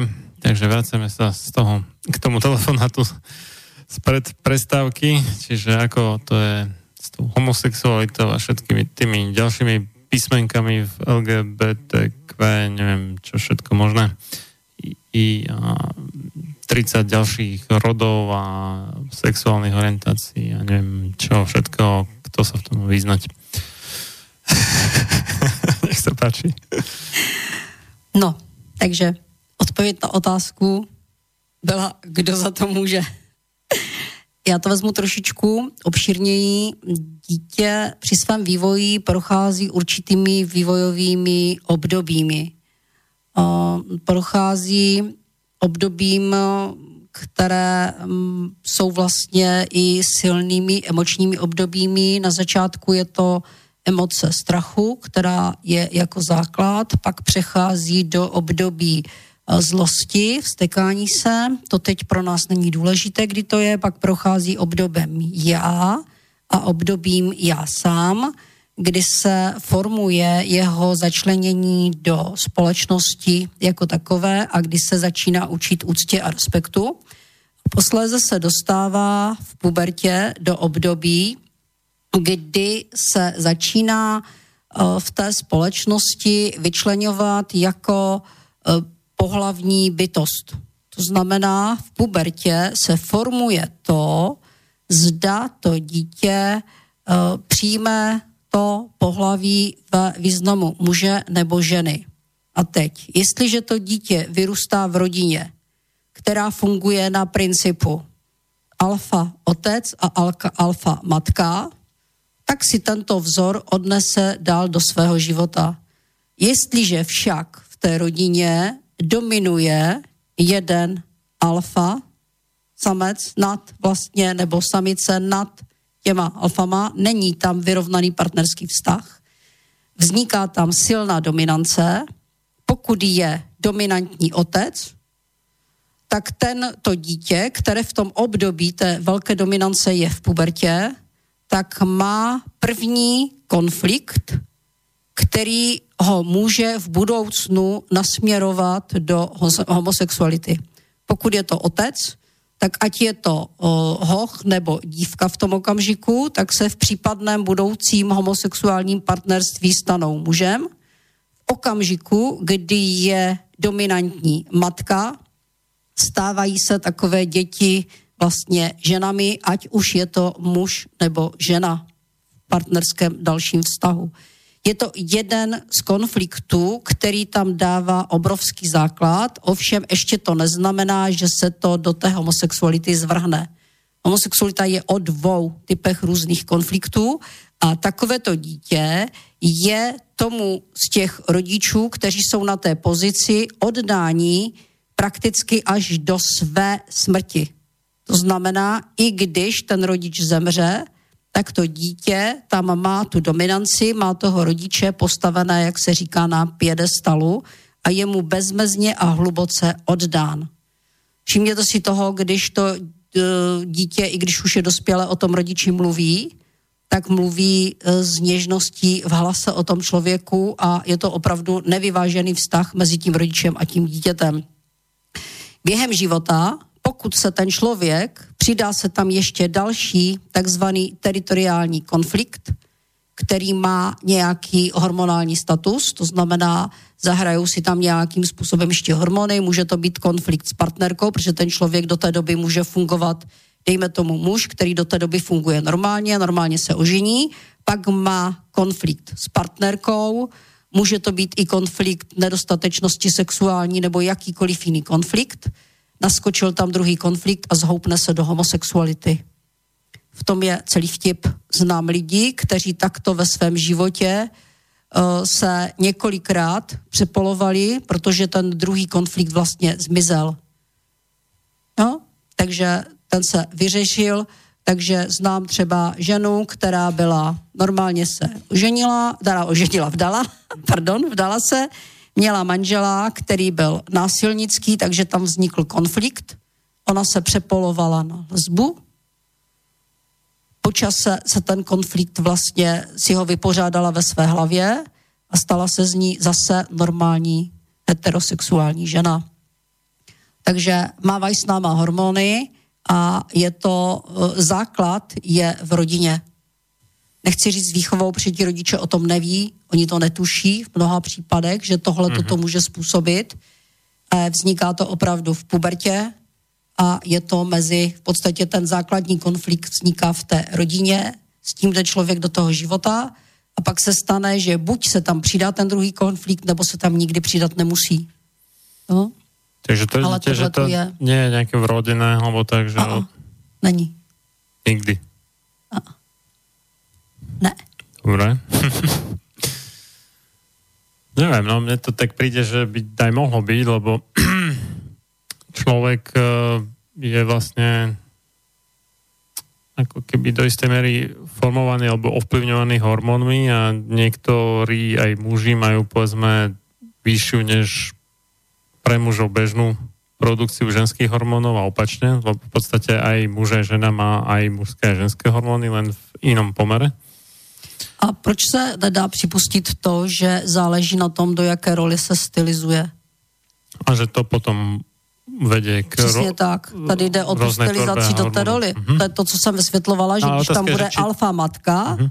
v té rodině, a i když to bude kluk, tak on mm-hmm. se bude stylizovat do roli ženy a samozřejmě ten organismus na to bude reagovat. Takže mm-hmm. se tam objeví více ženských hormonů a on i v tom, pokud se tam přidá mm-hmm. ten druhý konflikt a on se přehoupne do homosexuality, tak vždycky bude v tom vztahu ženou. Mm-hmm. Protože je tam ta žena, takže vždycky bude ten něžnější, jemnější druhé stránky, pokud ten dominantní bude otec, tak ten kluk bude v tom vztahu takový to máčo, bude i ten gay chlapský. Hmm. Tady to tu roli opravdu obrovskou hraje. No. Hmm. A ať si každý myslí, co chce. Tuto, tuto Já vec mám nemám nějak, já o tom vím. nějak moc naštudovanou, hmm. takže hádat se nebudem. Já mám. Mě to zajímalo, jak to funguje. Dobre, dobre. Prosím vás, to, že ty děti někdy uh, se oblékají v určitém období do toho období puberty, jo, že si hrajou holky s klukama normálně tam, tam je to normální, protože tam je to období já a já sám, ale tady se ještě neprofilujou ty sexuální vztahy do té doby standardně. Pokud ho k tomu nějakým způsobem nenutí rodič jo, že nějak hmm. touží furt mít holčičku a tak kluka oblíká do šatiček a podobně. A i z toho hocha se pořád ještě může stát normální kluk, pokud tam není ta dominance. Hmm. Pokud tam není ta alfa nad těma alfama. No a nemůže to být aj také, že, že čo viem, že sa narodí rodičom teda děvča a chceli chlapce, alebo opačně? A jako keby... E, to způsobuje jinou věc, to způsobuje mm-hmm. nedůvěru ve vlastní uh, pohlaví. To znamená, když to bude holka, já jsem taky dlouho měla pocit, že nejsem ve své kůži, protože já jsem se narodila jako třetí holka, otec chtěl mm-hmm, kluka mm-hmm. a tím, jak oni mi to dávali najevo vlastně, nebo ten otec, jak mi to dával hodně najevo, tak já jsem se mu snažila zavděčit a chovala jsem se jako kluk. Ovšem není mm-hmm. ze mě homosexuál, protože on nebyl dominantní. Tam nebyla ta dominance. Jo, takže to způsobuje mm-hmm. jenom to, že ten člověk má pocit, že není ve své kůži a není to přehnané až do toho, do té homosexuality. A může to vést, já nevím, keď povedzme, že teda se narodí děvča a chce mať otec alebo matka alebo oboja chlapca, že že má potom nějaké problémy, čo ja vím, nepravidelnou menštruaci, alebo také To ano. Ano? Přesně tak, to ano, nebo je ta bolestivá ta menstruace, mm-hmm. protože ta žena není stotožněna s tou svojí ženskostí. Ona mm. pořád neví, kam vlastně patří, není stotožněna se svojí ženskostí, ale to je něco jiného trošku. Mm. Jo, takhle se to projevuje, ano. No dobré, Renata píše, dobrý večer, prebehal som si charakteristiku novej germánskej medicíny na webe a narazila som na tabulku zdravotný problém a psychosomatická príčina, teda ako dva stĺpce. A táto tabulka sa veľmi podobá tabulkám tzv. duchovných príčin chorôb. Študovala hostka aj toto, než sa dostala k novej germánskej medicíne. Ak áno, nevyhovo, nevyhovovalo jej to? ano, přesně tak. Študovala jsem to, študovala jsem to velmi důkladně a jestliže někdo dal na uh, vlastně uh, web a propaguje to jako novou germánskou medicínu, že tam je v podstatě duchovní příčina nemoci, tak je to nesmysl. Jo, už jenom z toho je jasný, že ten někdo vůbec neví, o čem je nová germánská medicína. Já už jsem to zažila, viděla jsem lidi, kteří se na ní odvolávali a neměli o ní ani páru. Jo, a zaměňovali to s duchovní příčinou. Ostatně, pokud vás to zajímá, jak dalece jsem to studovala, tak si přečtěte Tělo na poví jedna a dvě, kde to najdete. Tam je to moje studium té dřívější literatury, vlastně těch takzvaně psychických příčin nemoci a je to porovnáno právě s tou uh, mojí funkční psychosomatikou, která je postavena na základech nové germánské medicíny. To je to, co jste se mě na začátku ptal, jako jak v té knize, jestli jsem to studovala, takže opravdu jsem to studovala mm, hodně mm. dlouho. Dobré. Mm, Zbyšek píše, dobrý večer, říká se, že když něco velmi bolí, tak už jsme v hojivé fázi nemoci. Může to být pravda? v 90 nebo zhruba 80% případů je to pravda, protože záleží na typu konfliktů, pro, jenom u jedné emoce a u jednoho typu konfliktu se projevuje bolest v konfliktní fázi. Jinak ve většině případů je to opravdu pravda. To už jsme opravdu v té hojivé fázi. To je to, co jsem říkala, že my pak s tím doběhneme k doktorovi, protože nás to bolí, nebo k léčiteli, nebo někam. A to jsou všechna ta zázračná uzdravení, kdy vlastně už ten člověk má nastartovaný uzdravovací proces. A kdy už vlastně pak si za to přizvoj, ty, ty při vlastně tu pak se různí léčitele a podobně stavějí do té pozice, že já jsem vás vylečil, když vy už jste vlastně byli v hojení. Takže to je celý princip zázračných uzdravení a všech těchto nemocí. Ještě něco? Mm-hmm, mm-hmm. mm-hmm. Je to toho hodně. Mm. Ivan píše, dobrý večer, vie pani Antone pomôcť pri liečení rôznych závislostí? Majú jednotnú príčinu? Každá závislost má svoji vlastní příčinu. Základem je tam porucha sebeúcty, úcty respektu v životě, která se formuje v dětském období a to mezi obdobím já sám a mezi pubertou. Tam je největší období, kdy vlastně by se měla formovat u těch dětí úcta, respekt a to i sami k sobě a tady maminky, které děti nenechají dělat spoustu věcí samých a naopak je tady spěcháme, ty to neuděláš, ty to stejně neuděláš dobře a podobně, tak na to pozor. Že tady se začíná formovat ta úcta, úcta respekt a ta je jedním z aspektem závislosti a pak se k tomu přidávají, tak jako když jsme se bavili o to homosexuality, další vlastně konflikty, tak každá ta závislost má svůj další specifický konflikt a společnou mají právě tu poruchu sebeúcty a respektu. Uh-huh. Dobré. Hmm. To byla známka? Nie, nie, nie. To len, že akože odfajknuté, ideme ďalej. Prosím vás, to byl háček, to nebyla známka. No, Peter, čo nám volal, tak sa mi poďakoval, že som zahral skladbu Hranice od Ortela a Ďuricu. Dobre. Takže bolo mi potešením. No, Jaroslav píše, dobrý večer, pozná psychosomatika prevenciu? Je možné pozorovať na sebe nestranne počiatky chorôb a kontrolovať ich tak, aby sa nerozvinuli? Prevence je v našich hlavách. To znamená, pokud já dokážu zvládat situace, zvládám je hned, nenechám je přerůst v něco, to je v podstatě prevence. Pro mě je prevence umění žít. To, co jsme se bavili od začátku, že pokud umíme žít, tak v podstatě jsme v pohodě a tak se nás žádné nemoce netýkají. Jelikož jsme emoční lidé, tak se samozřejmě stane, že občas ty emoce nedáme, nezvládneme, takže se může stát, že si něco přivodíme. Pokud víme, jak ta nemoc, jaký ta nemoc bude mít průběh, tak většinou zůstáváme v klidu a ta nemoc odezní daleko rychleji. Já si vzpomínám, když se jednou ptali mých studentech, eh, jedna reporterka jim říká, tak vy jste teď odstudovali psychosomatiku, takže už nebudete nikdy nemocní. A holky na to říkají, tak to přece není. My jsme emoční lidé, takže budeme. Jenomže tím, že my víme, jak to probíhá, my víme, co se bude odehrávat, tak zůstaneme v klidu a ta nemoc daleko rychleji odezní. Takový příklad, já jsem taky umělec, já si umím vyrobit nemoci, takže jsem si jednou spustila eh, zánět trojklaného nervu, takže jsem měla teklou krásně celou čelist.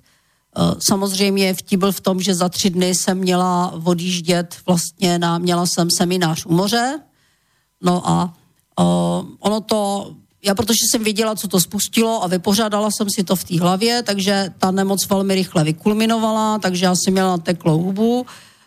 Dvě noci jsem usla s tím, že já tvrdím, že nejlepší proti bolesti je domácí ovoce přepalované, takže jsem do sebe nalala dva panáky minimálně 50% slivovice, čiže jsem usla úplně v pohodě.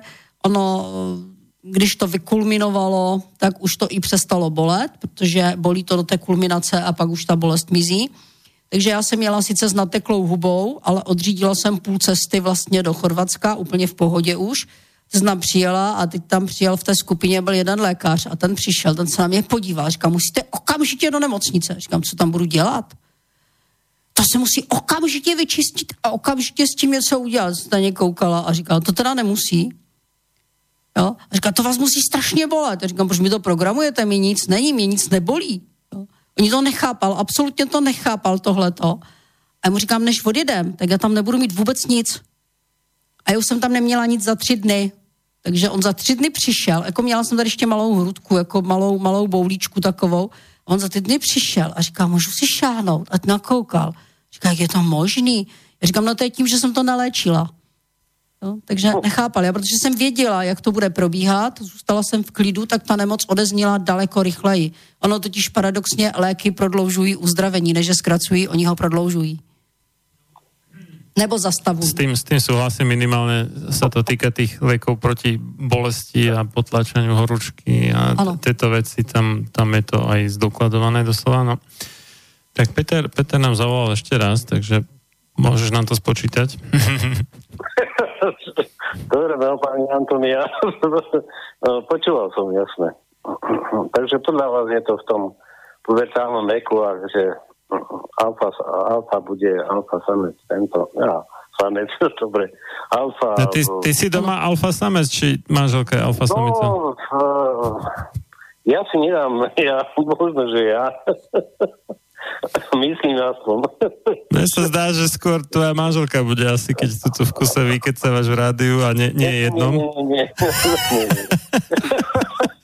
že do, doma sa k slovu moc nedostaneš, či? Ale nie, to... to, to, to. Pochopil jste to, jo? Tam funguje, v běžné rodině funguje na stejné úrovni alfa samec a alfa samice. A tam, kde to tak no. není, kde se ten jeden dostane nad, a je vlastně hlavní, tak tam je ten průšvih. Počul som to, počul, počúval no. som podrobne, akože, mm-hmm. a jasné. Akože, ale ja si to, moja mienka je to, že to je o tom, podľa mňa. No, o čom? Lebo, takto. No a Antonia, počúvajte ma teraz. teraz akože uh, tých uh, LGBTI pribúda, hej, LGBT, alebo to je jedno, i Eh, že pribúda veľmi veľa. Uh, ja sa vás pýtam, že to znamená, že, že v, tom, v tomto uh, sociálnom alebo jakom spoločenstve kedy si to tak nebolo vidno, akože, hej. No Že, ono toho, ako- takhle, ono No, toho tolik nebylo, za protože... No, ono, jedna věc, uvědomte si, že ty vztahy jsou čím dál horší a lidi místo, aby žili spolu, tak bojují o svý pozici v rodině. Uh-huh. To si uvědomte. Uvědomte si, jaké my máme dneska vztahy, jak je máme rozházené. Uh-huh. Takže nastupuje kapitalismus, ano? Já bych řekla přechodné období ke kapitalismu. Dobre, no. no, a te, teraz sa vás pýtam tak osobne. Uh, vy ste slobodná či vydatá? Ani, ani. No, Ani, ani. No, no, a že odkiaľ to viete toto? Protože veci. studuju. Já neustále něco studuju. Aha, jasné. A ověřuju to v praxi. To, co mám nastudované, ověřuju v praxi na klientech. Je aj na klientoch. No jasně, Aha. na lidech kolem Tak sebe, já- koukám kolem sebe, rozlížím se kolem sebe, teď se na ty rodiny podívejte. No, to je, to je pravda, no ale viete, akože...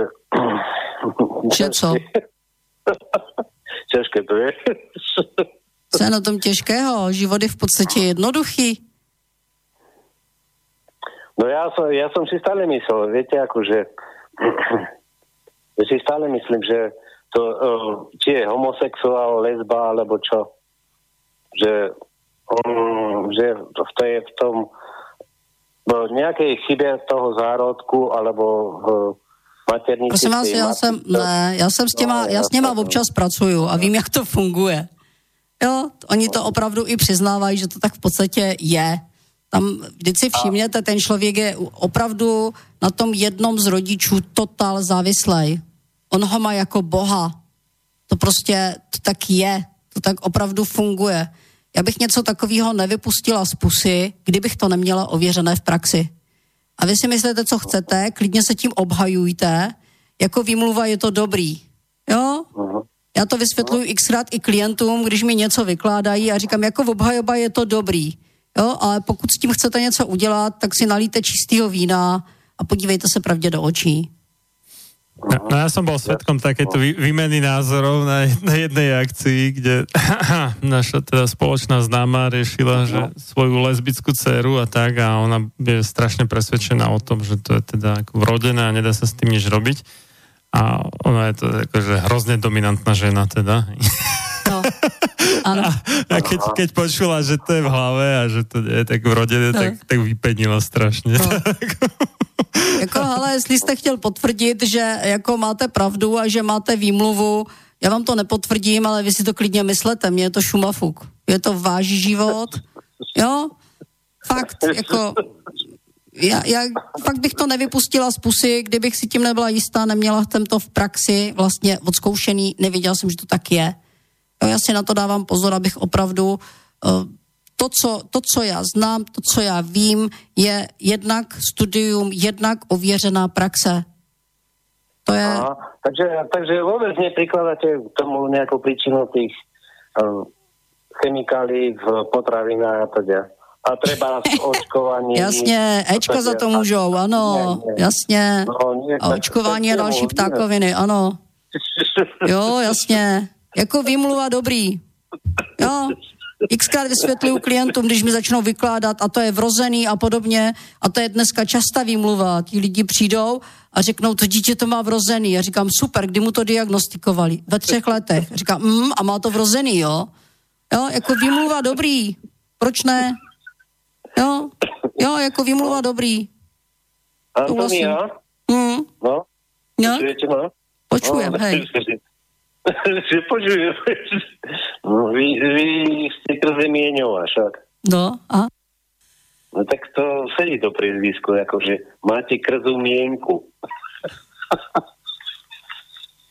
Já jsem hlavně, já mám hlavně vědecky potvrzeno, že nejsem z opice, takže mám nárok na mozek a na logiku. No počkajte. Počkaj, to, je- to je ako kremeň, ako, že, že No, no, no, presne. No, vieš, keď bucháš dva kremene o Kameň, seba, tak no. to a- a- Oheň hádže iskry, no. áno. Áno. jasné, jasné. Že má, má iskru, no. Krzá mienka. Krzá mienka. Á, ty. No, Dobre. A takto, no a no, potom e, podľa vás čo ľudia pochádzajú? Já nevím, já u toho nebyla. No veď ale vy hovoríte, že...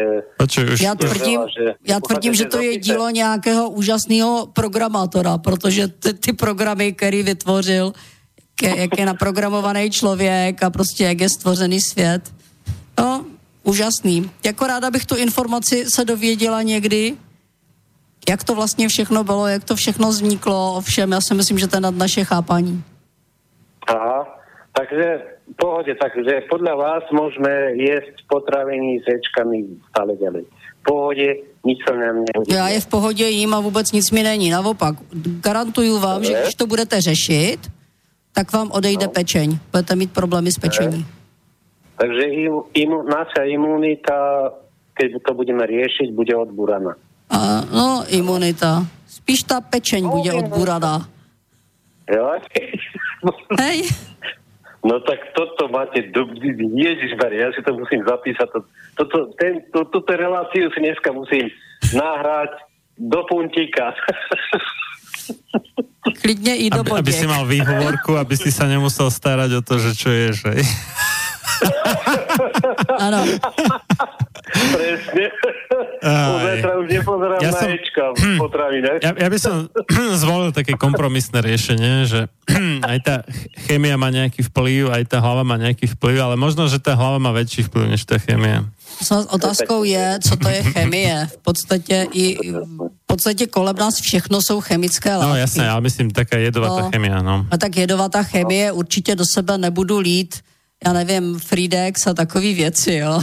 Zase jako odsuť pocud. No, nebo si nepůjdu dát muchotravky a vím, že oni jsou jedlí, ale jenom jednou, jo. Takže asi tak nějak, jo. A já, když to tak vezmete, můj životní styl, to už vysvětlovala jednou. Já začínám eh, kávou, které vy říkáte zalievaná, u nás turecká káva. To když jako někde řeknu, tak na mě všichni koukají úplně pohoršeně, co to dělám za paskvě přeje a ráno piju kafe. Když mi někdo řekne, k tomu si musíte dát ještě vodu, tak na něj koukám a říkám, prosím vás, z čeho vaříte kafe vy? Já z vody. Takže já tam tu vodu mám, jo. Nedávno jsem slyšela dobrý for, kdy jedna zdravotní sestra prohlásila, že pít máte 20 minut před tím, než dostanete žízeň. Jak, jak to spoznám? No právě. A když to tak neděláte, tak nedodržujete pitný režim. Jo, takže takový nesmysly, který ty lidi kdákají, a když mi někdo řekne, že pít musím daleko dřív, než dostanu žízeň, tak prohlásím, že v tom případě je potřeba i průběžně jíst, protože až dostanete hlad, tak je pozdě. Takže u vás pitný režim ne, neznamená nič. Pitný režim si vymysleli výrobci balený vody pro boha. Už by to těm lidem mohlo dojít. Jak by jinak dostali balenou vodu na trh? No a odkiaľ zobrali tie výpočty, že na koľko kilogramov, keď vážim, musím vypiť toľko vody? Ale jako, to jsou takový ptakoviny na A tak ento. to je nezmysel, tak vieš, zase keď viacej vypotíš, tak viacej potrebuješ sa prijať. Tak keď, keď Ja iba piju, sedíš v no. kancelárii, tak toľko nepotrebuješ a dávať ako všetkým rovnaký meter, to je úplná kravina. Proč si myslíte, že máte žízeň? Proto, aby ten organismus vám dává najevo, že potřebuje pít. Proto je žízeň. Stejně tak proto je hlad, že vám ten organismus dává najevo, že potřebuje něco nasytit. Od toho jsou i chutě pro boha. Jsme to postavili všechno na hlavu a děláme z toho strojový servis nějaký a počítáme, kolik kdo a jak a proč a nač a zač. Jo, podle toho já bych musela být úplně hotová už dávno. Já jsem, když jste u toho, tak jsem jednou byla na přednášce Ayurvedy a po přednášce Ayurvedy jsem pochopila, že jsem mrtvá. Dobre, Majo, počúvaj. No. Dalo by sa zrobiť relácia s pani Antoniou a s pánom Planetom Petrom? Možno niekedy, no. Ak by sme dokázali nájsť termín, ktorý by vyhovoval obidvom, ale to neviem, či sa podarí, lebo... No ja by som to tam vedel, že ja by som to chcel počuť. No ja som, ja som niekde uprostred, no. Medzi tými dvomi. Alebo možno ešte niekde mimo, že niečo stade, niečo stade, ešte niečo úplne iné. Dobre. Ale akože ako, ako moderátor nechám prejaviť sa hostia, nemám po, po potrebu za, za každú cenu ako si presadiť svoju pravdu. Ja, to je jasné. Rádio Slobodný vysielač na to, aby si každý zrobil svoju mienku. No. No dobré, takže tu ďalšiu prestávku asi oželiem. A... No. Lebo už máme... By si mohol dať cizine od Tomáša Ortela. Nedá sa? Cizinec. To niekedy, inokedy možno. Dobre. Už bude iba záverečná pesnička. Antonia, ďakujem. Nie je zač. Eh, budem, budem sa lepšie liečiť na tú cukrovku s tým inzulínom. No. Ale když se, podíváte, když se podíváte na náš web, na stránky no. www.tonie.sk, tak tam najdete spoustu i předchozích pořadů a určitě se pobavíte. Uh-huh. Kde viem? Kde... To máte archív kompletný? Já tam mám většinu těch pořadů ze Většin. slobodného mm-hmm. vysílače, tam jsou odkazy, takže okay. já tam ten archiv mám. Nejsou tam poslední dva, ale já to tam doplním. To třetí bude, no dobré. Takže na, ještě jednou na webu www.tonie.sk najdete uh-huh. spoustu zajímavých věcí, tak se pobavte. Už jsem to pozeral. Áno, Šikovný. No, dobre. prvýkrát. Ja tak. No. Dobre, díky, tak, díky za rady a no, veď každý má svoje. Dobre, okay. tak, pekný zvyšok no, večera. Nech sa darí, čaute. Ahoj. No, tak my sme zastali niekde uprostred e-mailu od Jaroslava, takže on rešil tú prevenciu psychosomatickú a potom ešte mal ďalšiu otázku, že že či má psychosomatika aj nejakú etickú výchovu správania sa zameranú na prevenciu proti psychozdravotným problémom, alebo je to prísne individuálne. Hmm. Ty myslel, Ale teď som tomu úplne nerozumiela. Etickú výchovu, akože asi, že aký mať nejaké možno morálne zásady, vďaka ktorým človek predíde tým to není, problémom. Není no. o morálních zásadách, protože situace jsou různé. Já na svých eh, seminářích psychosomatiky vysvětluju lidem, proč se lidi chovají tak, jak se chovají. Máme tam postavené vedle sebe potřeby podle Maslova, pyramidu, teda tu pyramidu potřeb podle Maslova, máme tam k tomu postavený profily osobnosti, máme tam postavený eh, základní emoce, s kterými ti lidé pracují a máme k tomu postavené konflikty podle doktora Hamera. Principem je pochopení a poznání toho, proč vlastně se lidé chovají tak, jak chovají, vysvětlujeme jí tam, kde se to vzalo, jak se to vzalo, proč se to vzalo a v podstatě, co se s tím dá udělat.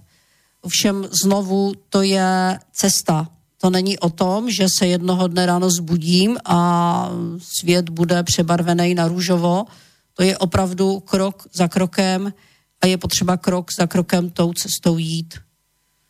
Takže to no, ta... je pro mě i pro mhm. psychosomatika není terapii. Psychosomatika je vztahová tabulka.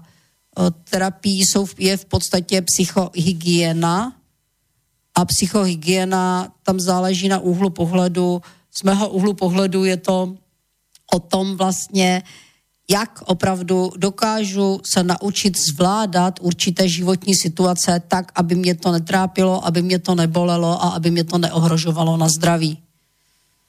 Takže tam, to tá, ota, otázka si smerovala k tomu, že či tam hrá nejakú úlohu, či už významnejšia alebo menej, to neviem, a morálka, ako v tej etikoterapii a takýchto Morálka je v každém z nás a já lidi neodsuzuju, neposuzuju, Eh, to je princip etikoterapie a na další věci s tím nemáme vůbec nic společného.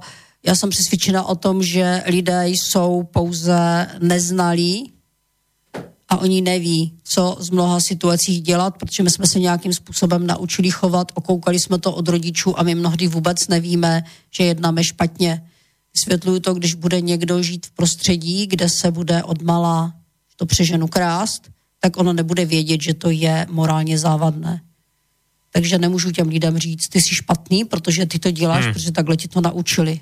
Jo, a tak to obecně platí i ve všem. eh, pro mě ten člověk žádný není zlý, já mu jenom vysvětlím, co to způsobí a je na něm, jak se rozhodne dál, co s tím vlastně udělá. Není to žádná věc morálky. Čiže ten problém nie je v tom, že něco ukradne, ale v tom, že má čo, zlé svědomí z toho, že něco ukradl? Ne, tady jde o to, že ten no. člověk vůbec nemusí vědět, že je to špatně, protože no, on byl v té, do té situace takhle postaven. No, tak když to neví, tak s tím nemá nějaký jakože konflikt Přesně a, tak, a.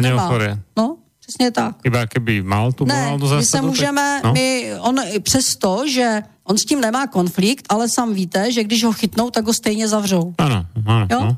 A to je i princip těch nemocí, že i když vy to nevíte, jednáte z nějakého důvodu vlastně proti přírodním zákonům, což je psychosomatika, jsou v podstatě přírodní zákony, kde jsou ta pravidla, že vy když jednáte v rozporu s těmi přírodními zákony, buď to nevíte, tak onemocníte samozřejmě. Jo? Tak jak ten člověk, který on neví, že nesmí krást, ale oni ho stejně za to zavřou. Jo? No, ano. Takže tady ano, platí princip neznalost zákona neomlouvá, to znamená neznalost životních pravidel neomlouvá a i tak onemocníme. Jo? Takže i když to ten člověk ne, neví, tak mm-hmm. prostě onemocní, protože tak jsou nastavená pravidla hry. Jo? A to, že se o to nezajímáme, že stojíme s tou nataženou rukou a čekáme, až nám tam někdo nasype ten prášek a myslíme si, že najednou svět bude OK, to je naše vina, naše chyba svým způsobem. Z druhé strany, je to chyba, když nám to nikdo neřekl a nikdo nás to nenaučil?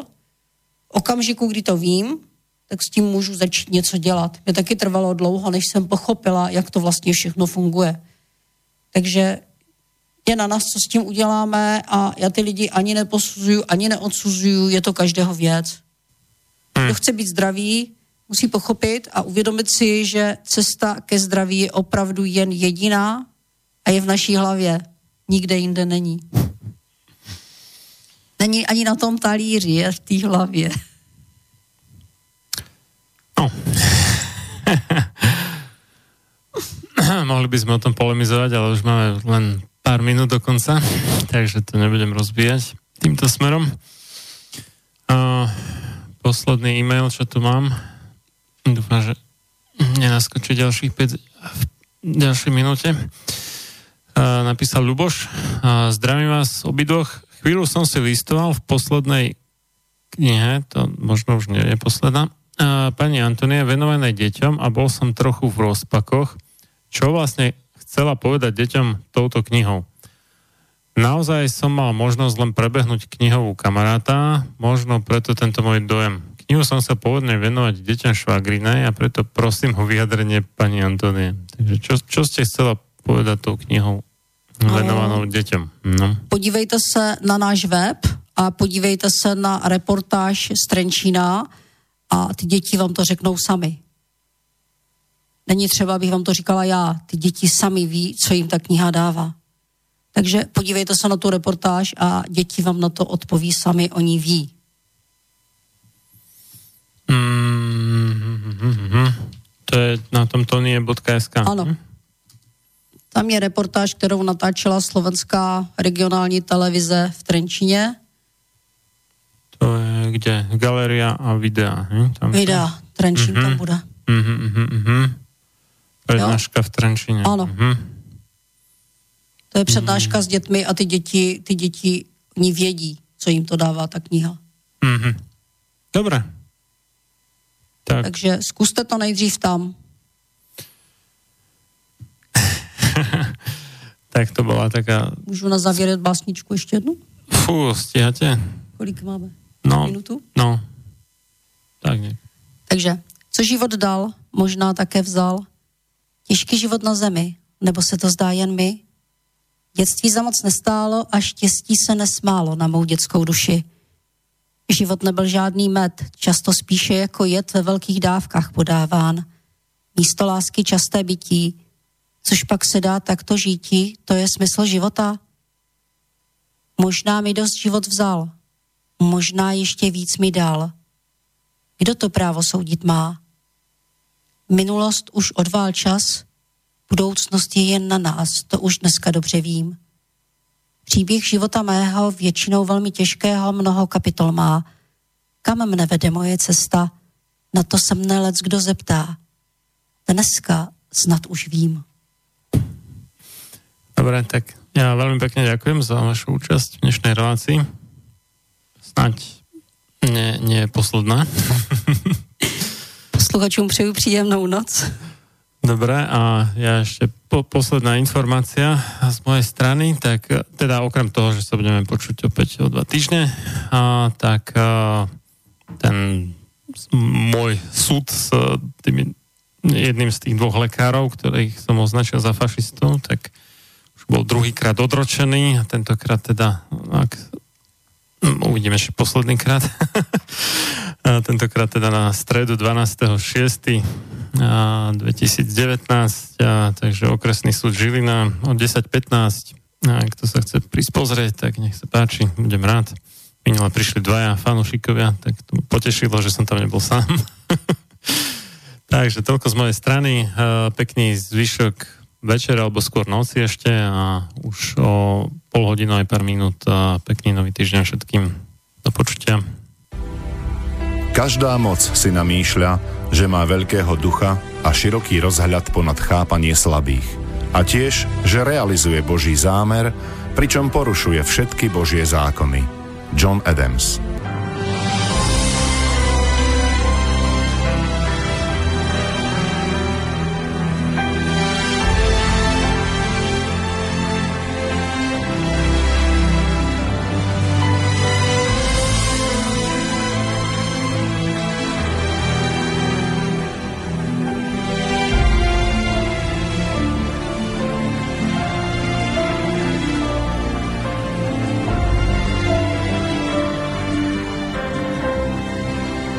Počúvate Slobodný vysielač.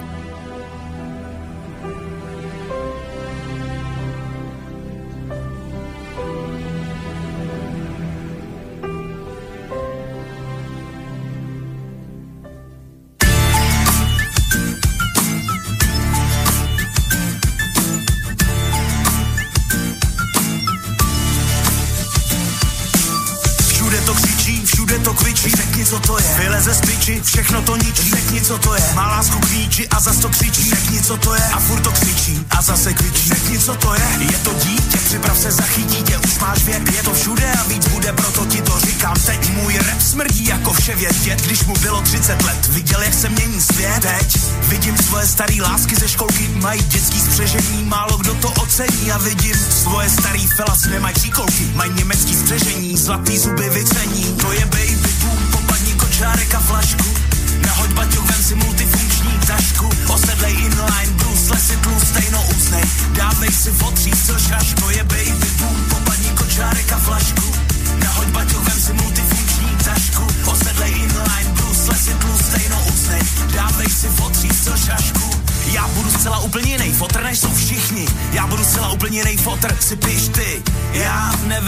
si fotří, co šaško je baby boom, popadni kočárek a flašku